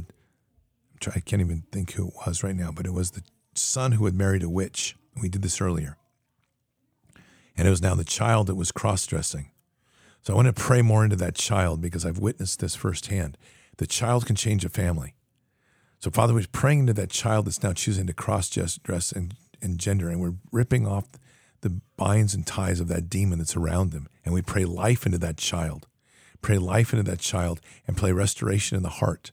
And Jesus, we ask that your presence is there to hold that child and to show this child whom he serves and to re- make him understand with the experience in your presence, as we pray the same, that you were born perfect, that your God is a God of perfection, not a God of imperfection, that that's the Satan's lies itself. So we break those ties of lies and whispers that are going into your head. We cast off those demons and we set you free. And in so doing, we ask that those that are, need to be around him step into the gap to surround him with prayers and to lift him up, to let him know that there is a way forward here. For I am the way. That's the way of Christ. And let that be that way that he finds and seeks, because through that and the restoration of the Son, so the, so can come the restoration of the father and the mother. So, Father, we pray life into this child, into this young man, to restore him into the mightiness of what he is, to cast off those demons, and now to turn to his family and to show them the way back to Jesus and back to heaven. In Christ Jesus' name, amen.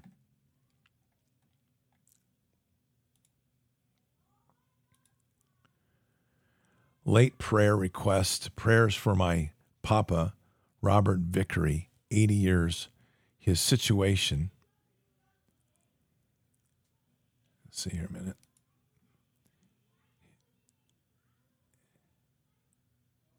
His situation had continued to humble him as he was re- recovered from the cancer treatments that he has now refused for m- months. He's outlived his curse of the doctor's timeline for, of life. That's good. He suppressed the cure. He surpassed that curse by three months now, as my papa is a man of good and trusts in him to decide when he's called home. I'm asking for continued humbling and strengthening in his heart to beat the cancer as he's about six feet down six, feet, excuse me, he's about six feet and down to 113 pounds. Oh my goodness. Okay. This is for Jay Crest 3698. So, Father, we're just going to pray into Jay Crest 3698 to uh, Father. And Father, we just pray into this that this is a strong man who's actually able to endure severe hardship physically, but the spirit remains strong. So, Father, we're praying health into the body, life and restoration. And we pray that, that this is a moment in time where the power of Holy Spirit flows through and floods the body with restoration and an eagerness to be fully restored. And in so doing, we start to see the body restore with greater muscle, greater mass, and that the mightiness of the man that was returns. That this enemy that we're fighting, we're severing the ties and rebuking it and casting it to the lake of, of fire. And we breathe life and put a hedge of protection around this father to lift that father up in the mightiness of Holy Spirit. And in so doing, we pray life and restoration in Christ Jesus' name. Amen.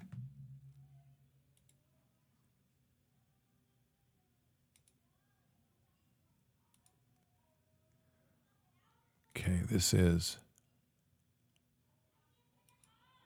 J Crest 3698. Always joyful with upon and down days. Family and friends continue to visit his home daily, which is amazing to him and to experience that he has an opportunity to give testimony to all of them. Thank you. God bless.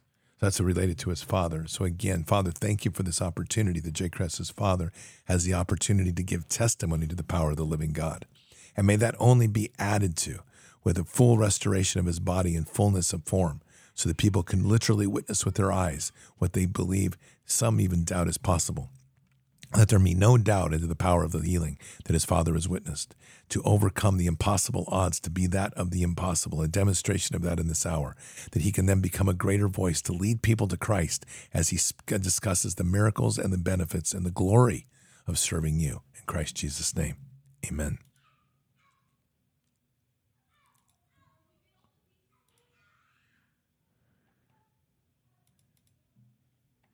Prayer request for my daughter as she has been overcome by ideology of university indoctrination and has walked away from God and her Christian upbringing. She has moved in with with neighbors, godparents who are not in uh, the Holy Spirit. Okay, I, I'm. This is a general statement. It's one that God's put on my heart to speak. We're going to pray for Rita. This is Rita at Purely Living, and we're going to pray for your daughter. But here's the deal: when we cast our children off into the indoctrination camps of hell, we're going to get the outcome. And it still, it still puzzles me in all this day and age with all of this how children are being sent to these indoctrination camps. It begins with public school.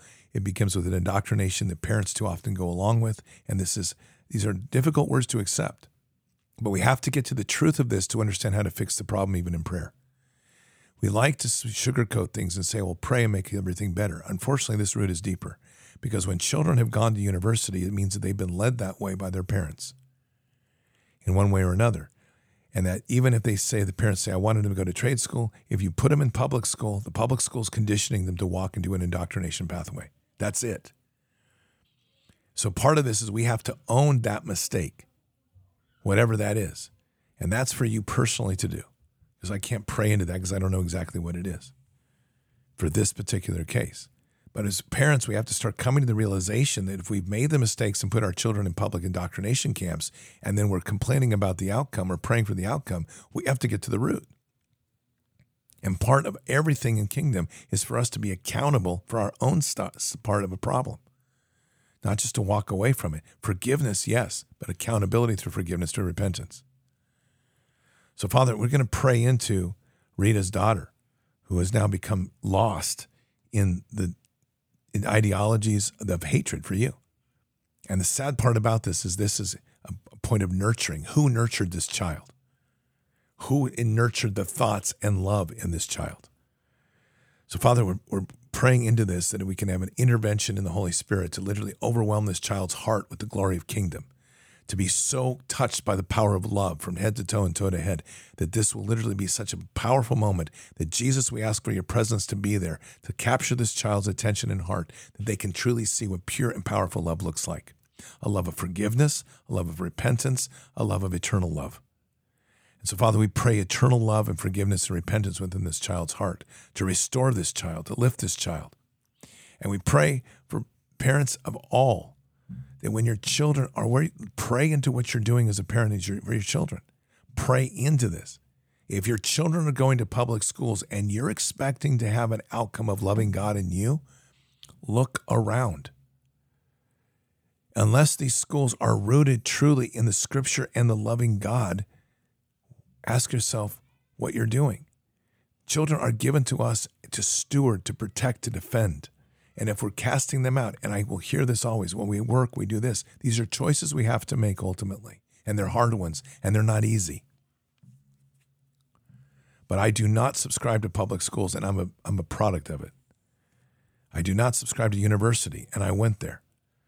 I think that what they have become is nothing but a pits of hell to literally track the children in and to ruin them for the future. And we're left with consequences to pray for and seek miracle healing instead of raising up mighty soldiers.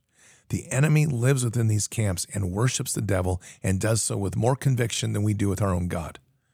And that bothers me immensely because we have the, the God of all gods. And yet, our enemy spends more time in his worship and ritual and figuring out how to destroy our children than we do in committing to the gifts of life that we're given.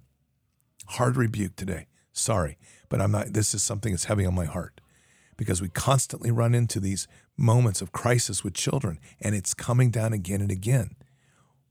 Who's the, whose job is it to protect a child? Whose job is it to raise a child? Whose job is it to nurture a child? I say these things with love, but love is not an easy sword to wield. And I say these things without judgment, but with the truth of what we have to face. And when we face these moments in time together, collectively in prayer, we begin to understand a pathway that God needs us to take rather than the pathway we want to take. The only reason a child goes to college is because we see it as a career pathway, not because it's a calling. And I would say that most of the time. There's probably moments when someone's called to go to university, and I'll buy that. But it has to be done with a hedge of protection. It has to be done with an anointing. It has to be done with a focus of what you're going into. But simply to go to college to get a pathway to a job, we're opening our pathways to the devil. And we have to we have to avoid that. So again, I pray for this child, I pray for this family, I pray for this this mother, I pray for all things. Because I want I hate to see children sucked away. But it's also a truth, a hard truth, and not one that's easy to take, but not one that's intended to harm, but one that's intended to open our eyes to what our responsibility is. There's only one protector for children in this world. And that protector are the parents. Okay, let's see what we have here. This is from Switchrod. A late request, more details to follow. Son Ryan and mother Christina Ryan, a teenager twin struggling with rage, dangerous rage, has hit his mother. Police called, now in treatment, in parentheses. Prayer for binding all of demonic, including any with counsel, any with counselors I'm disturbed regarding such Holy Spirit invasion for all much younger than twin sisters. Not suggesting any harm to them occurred to understand and its innocence in to intercede in. All right, so um, this is an interesting.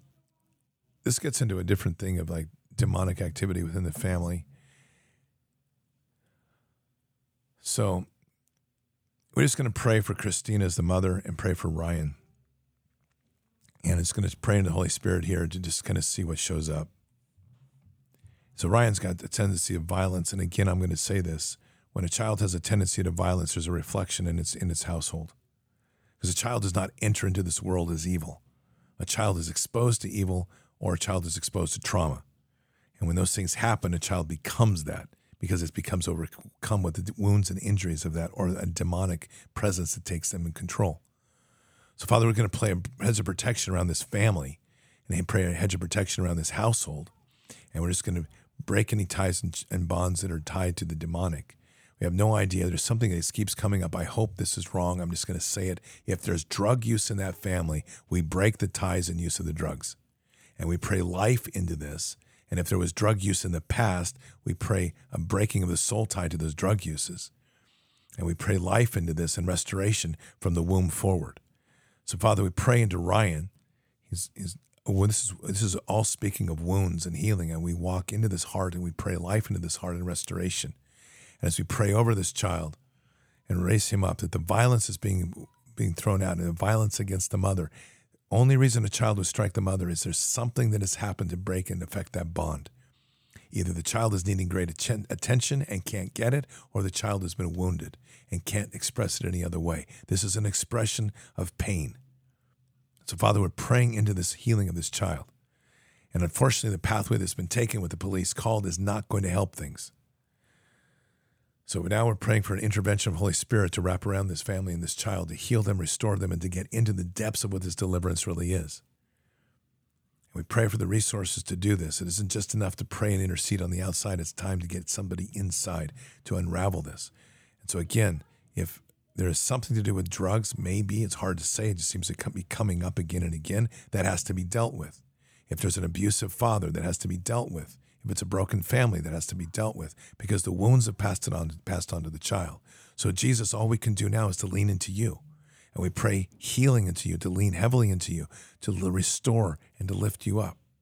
And in so doing, to free this child in such a way that those bonds, those chains, those anchors that have been tied this child to the pain are freed and healed. And, in the blood of Christ flows over him. And Jesus, we just ask that you hold this child from the womb and to hold it and nurture it as, as we pray into the timeline of this child's life, this young man's life, and to literally heal those wounds as we go along, to reveal those things that need to be confronted, to have them percolate up, to be released and healed by Holy Spirit. And so that they're now, Jesus, as we bring you together and ask that you'll reintegrate that, that youth into, the, into this young man, to fully do a heart healing completely in this child, to seek your face, to see your face, and then to seek repentance, both before you and before his mother. And may this damage that has occurred be one that leads to a greater love a love that allows them to speak truth to each other's heart and to be able to work with each other, to heal each other, to overcome whatever burdens that were in the past. In Christ Jesus' name, amen.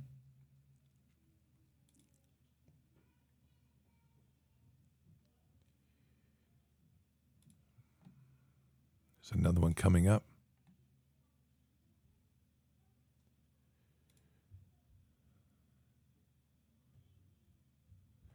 No, we're not going to do that. We're going to move on to the next one. Okay, so that's seems to be it right now. See if I missed anything. Oh, I've got three more down here. Okay, hold on a minute. Um. Okay, here's a prayer from. It says prayer from Danica Mila. This is Chile. Wow, amazing. Most of us have uh, have ever very early mornings, so we are finished for today. I will sort through the, the pictures and send them tomorrow. We had a few, this is, has to do with the event, I think. Um, we had a few atheists, but I pray we planted some seeds. Anyway, we had a last minute venue change, typical here. The orchard that was offered didn't have water today, but he owns a place where he makes his wine. He stored all of the stuff in the building in really a nice adobe and thatched roof one and used the surrounding area. There are two bathrooms and running water. Of course, we had to come and get the shade material, round up a few grills and other things. This guy built tables in less than an hour. I had the lumber and the other had the skills, just plywood tops screwed into his homemade sawhorses. We had a bunch of men head into the orchard to gather wood so that we could make charcoal. The ladies were busy making dough, shaping uh, sopapillas, while other men fried them. The guys manned the meat grill, and we put a, a pot of rice on. We had a lovely service and few really gripping testimonies. There were only 17 that came, but it was perfect. Hermano Miguel was so filled with the Spirit that he chanted out at the prayers. Even the atheists felt the power he used. He sang the, uh, out the glories. They actually started to smile. Anyway, I'm exhausted. Time to sleep. Thank you for your prayers. So this is for Mila down there. It's just, and there's another one here. It looks like we've got three. It's the same one. I'm seeing if it's the same one. No, same one. So okay. All right. So that's it. So um, we just want to lift a prayer for Mila down in Chile. She's done an amazing job. It's been a difficult process. Um, we were hoping to get down there to support it. It was not possible thanks to the vax mandates. Not possible. So we'll see if we continue to support that over time. Um, so anyway, Father, we just raise up Mila and all that she does. We just raise the, the prayers for her and continue to bless her with all the resources she needs. She has literally done God's work in pulling together uh, something that is seemingly impossible. She's had her faith and overcome, and let this be a healing event, not just for the community, but for her. This has been a big step for her to step into a place where she's literally listened to you, followed you, and guided by you. And may you bless her and guide her in all that she does. And may this moment of a, of a festival down there be one that has truly been an, an anointing for this community to sow the seeds of Holy Spirit, to lift them up and to bring them closer to Jesus. And in a time and in a community, in a place where there's still such trials, where there's evil that lurks, and where there is such things as the separation that we are not allowed to travel as we once were. May all these things be bridged to the power of Holy Spirit, and may they be lifted and blessed in all they do. In Christ Jesus' name, amen. So, Patriots. So, so kind of redo what I said earlier. I, I'm, I kind of reacted and I apologize. We try to get our prayers in the night before. I totally roll with this as we do. I just need to coordinate better with the mods. And I thank you, Tammy, for grabbing these. It's done a good job. We can roll with this and add prayers on as we go. I have no problem with that. So, um, and it really wasn't fair to me to say what I said because the power of the Holy Spirit's going to work and we're not going to step in God's way and we're not going to define and box God in. So I'm there. So all I'll say is this: that um, as you can, get your prayers in then before then. But if you're in chat and you're dropping prayers, we need to improve our protocol. Tammy's done an amazing job today, so thank you. Just so I'm aware of where they're coming in, and now that I see this work so well, God's kind of rebuked me, which I openly admit here, to be receptive to this because this is power. This is the power of Holy Spirit working and inspiring prayers, and so I'm very happy to support it. What I do ask is when you put prayers in chat, to try to provide as much detail as possible so we know how to talk that through. If it's the advantage to when we receive prayers in email or in other places, we usually get a lot more detail. Not always. I've been fortunate today that the Taylors, and I don't know why I forgot about Kirby because we've been praying for him all week, but um, thank you for the Taylors for bringing Kirby in. He's really an amazing man. That Michelle and Leah have been instrumental in bringing him not only to Jesus but empowering him with the with this with uh, with the Holy with the Holy Ghost, which is fantastic. And he did have a stroke, and we've been praying for him all last week. So, anyway, we'll continue to do this. This is a great way to increase our prayers, and I'm happy to support them as they come into chat and just alert the. We'll just have to uh, continue to keep our our uh, mods on alert as you're looking for them. And again, Tammy, great job, nice protocol that you did. And Tammy's one of our. For those of you that are not in live chat, Tammy is one of those, and is one of our moderators. It's just off the scale. She's also on, on the prayer teams, which is great. All right, Patriots. We had a great, this is a nice Sunday. To me, this is really what church is about. It's about us living that walk. And I'm going to see, I may have one more. Hang on a second. I just saw something. I got to check it because that's, um, um,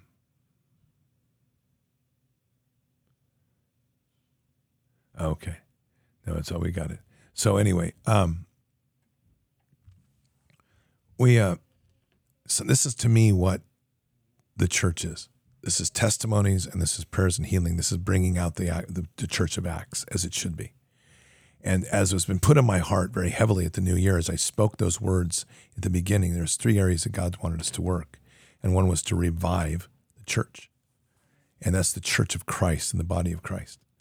The other was to raise up the, the shepherds the spiritual shepherds. And there's a distinct difference between a shepherd and a steward. Obviously, the shepherd is like David, that understands when God intervenes, but also understands there's a role when we have to step in when people are defaming our God and step mightily in the gap. And the third element was missions. Missions not being across the world now, but within our within our local areas to raise up our communities and to bring the, the gospel of Jesus into their lives. That's guiding us all under that architecture of rescue, heal, and restore, as was laid out in Operation Vineyard. And we're now living Operation Vineyard. So these are powerful times. And we are literally stepping into a time when the few are raising up the many. And I think the symbol, symbolism, symbolism of that is the 231 that signed that letter. Because it has wakened and shaken the root of people that have been hesitant to step in. And that's okay. No one's trying to take credit here. We're trying to get people awake to step into this fight in a mighty way. I can't emphasize enough that this fight is not going to be won by the steel, it's going to be won by the spirit. And this is a fight that we wage war against principalities, and we will win this. The evil that is we are seeing here is doing everything it can to seed fear and separation, division, hatred, and the, the most, most accurate emotions that we could possibly have. We have to continue to walk in the power of love. God has put me through a process this last 15 weeks as of today. It was unprecedented in my walk. And it has not been easy as a place that He's put me in for so many reasons. I'm encouraging you to seek that walk because that walk is truly putting yourself through the fires of refinement. And those are not easy to do.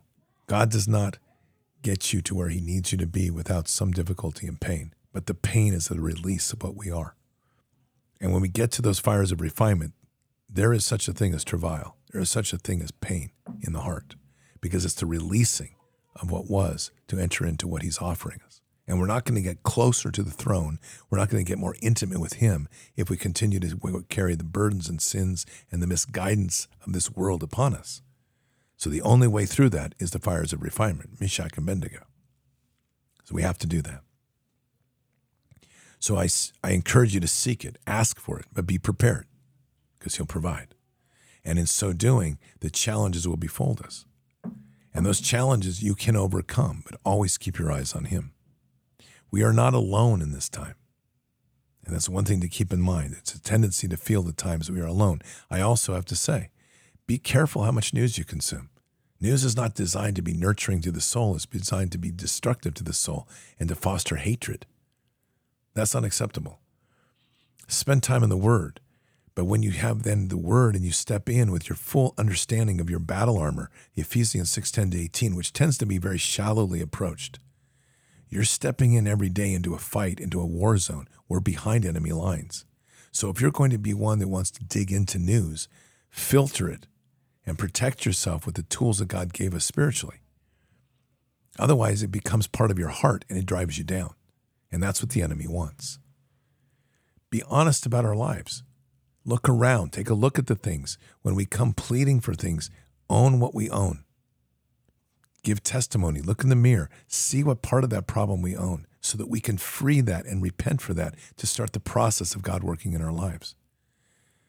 And that's part of us. We like I hear this so often is that God knows my heart. Yeah, he knows it all. The question is, do you?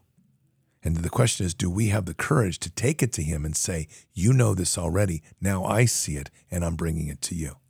And to me, that's when the greatest freedom occurs. Because when we're willing to step up and say, God, you know this in me, and I haven't wanted to face it, but I will bring it to you now, let him do his job. Final piece on that is we cling on to things. We cling on to relationships, we cling on to things, we cling on to the material world. And ultimately, at the core of that, we're afraid to let go and trust in Him. And everybody does this. I don't care how much a person tells me they don't, they do. Whether it's the husband wife relationship, whether it's the dependency on a friend, whether it's the dependency on the certain job, an obsession you have for a certain type of food or a car or whatever it is. Do the inventories on your life. Find out where those things are. Bring it to Him and lay it down. When I say lay it down, say you first, not this. That means all things. And it is the most freeing and powerful thing you can possibly do. And this is, it's also the most frightening thing initially, because what it forces us to confront is facing God and saying, I trust you, I love you greater than anything in this world, anything. And when we do that, His glory begins to work in our lives in the most amazing ways. Father God, I just want to thank you for this day that we've come together, we've assembled, and we've had this once again an amazing time to pray and heal and to restore. So many. We have we have literally come to a place where you have allowed us to walk in an anointed path to where our prayers rescue, our prayers heal, and our prayers restore people, nations, families. So Father, we pray a blessing over families without border, everywhere. The blessing over families to feel the power of Holy Spirit within them, to feel the power of nurturing, protecting, guiding, stewarding, and being the shepherds for the children. We pray, pray a power of honesty upon these families, that each can face themselves for what they are and where they are. That the parents take on the honesty of the role of which they're intended to be, not the excuses of why they can't. We pray for a power of the shepherd in the parents to once again realize that they are the only protection from the outside to their children and to take that seriously.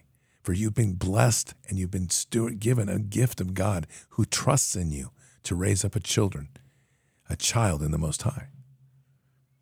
Father, we pray a power of love and restoration in families to literally find within themselves that fighting and dispute and this discord is not of you, but rather to pray that power of Holy Spirit within the families and love that is so anointed and so overwhelming that it heals and it restores. And so, Father, we also pray a blessing over this nation, a nation that ultimately is the city of the light on the hill. It is that place that people seek, and it is a place that these evils seek to destroy. And we pray an ability to un- unseat and rip out from the very root the evil which has taken housing here, that unfortunately we have allowed on our watch. So let us find that way through, through our prayers and through our spiritual warfare to take on these strongholds and fortresses. And so, Father, we pray with the mightiness and authorities given to us by Jesus that the strongholds of the demons, the strongholds of the demonic, the strongholds of the Masonic, the strongholds of the evil that has perpetuated and rooted itself here are now broken and shattered, that their roots are being torn out from this very soil in which they took, took seed, and that all that they are now is shaken that from the spiritual to the physical, that their ties are being severed, and those that were in their control are being set free to wander and now to be exposed to the power of, of Jesus. And may the power of the Holy Spirit flow across this nation in a mighty way, from shore to shore, west to east, as it flows and it churns and it turns up the evil and casts them aside and brings a hope and a power of healing and restoration to every heart. And may the eyes turn to you May the eyes that are troubled turn to you. May the despairing hearts turn to you. And may people begin to see themselves as brothers and sisters, not as divided enemies by parties and lies. Bless this nation, Father. We pray into this nation. We pray for mercy, but we pray for restoration. We pray for, for the reconciliation, and we pray for repentance of a nation that will humble itself before you and restore its very root and love of who we are, the love of you. And we say all these things with the authority given to us by Jesus and in the blessing of our Savior, Jesus Christ. Amen. An amazing Sunday as always. Thank you all for being here. It truly is wonderful. So keep your head up and your eyes forward. Never bow to evil. Never relent. Always press into the fight. God is with us. He'll never forsake us. And in the end, God always wins. But we are here in this time in this place for just such a time as this. We are at war, so walk boldly and fearlessly with Christ. Occupy the land, expand the kingdom, subdue the enemy. Mission forward. Patriots, I'll see you tonight for Peace Be Still. Until then, or until the next time, God bless, and out for now. Oh, I wanna feel something. I just wanna breathe. Into the deepest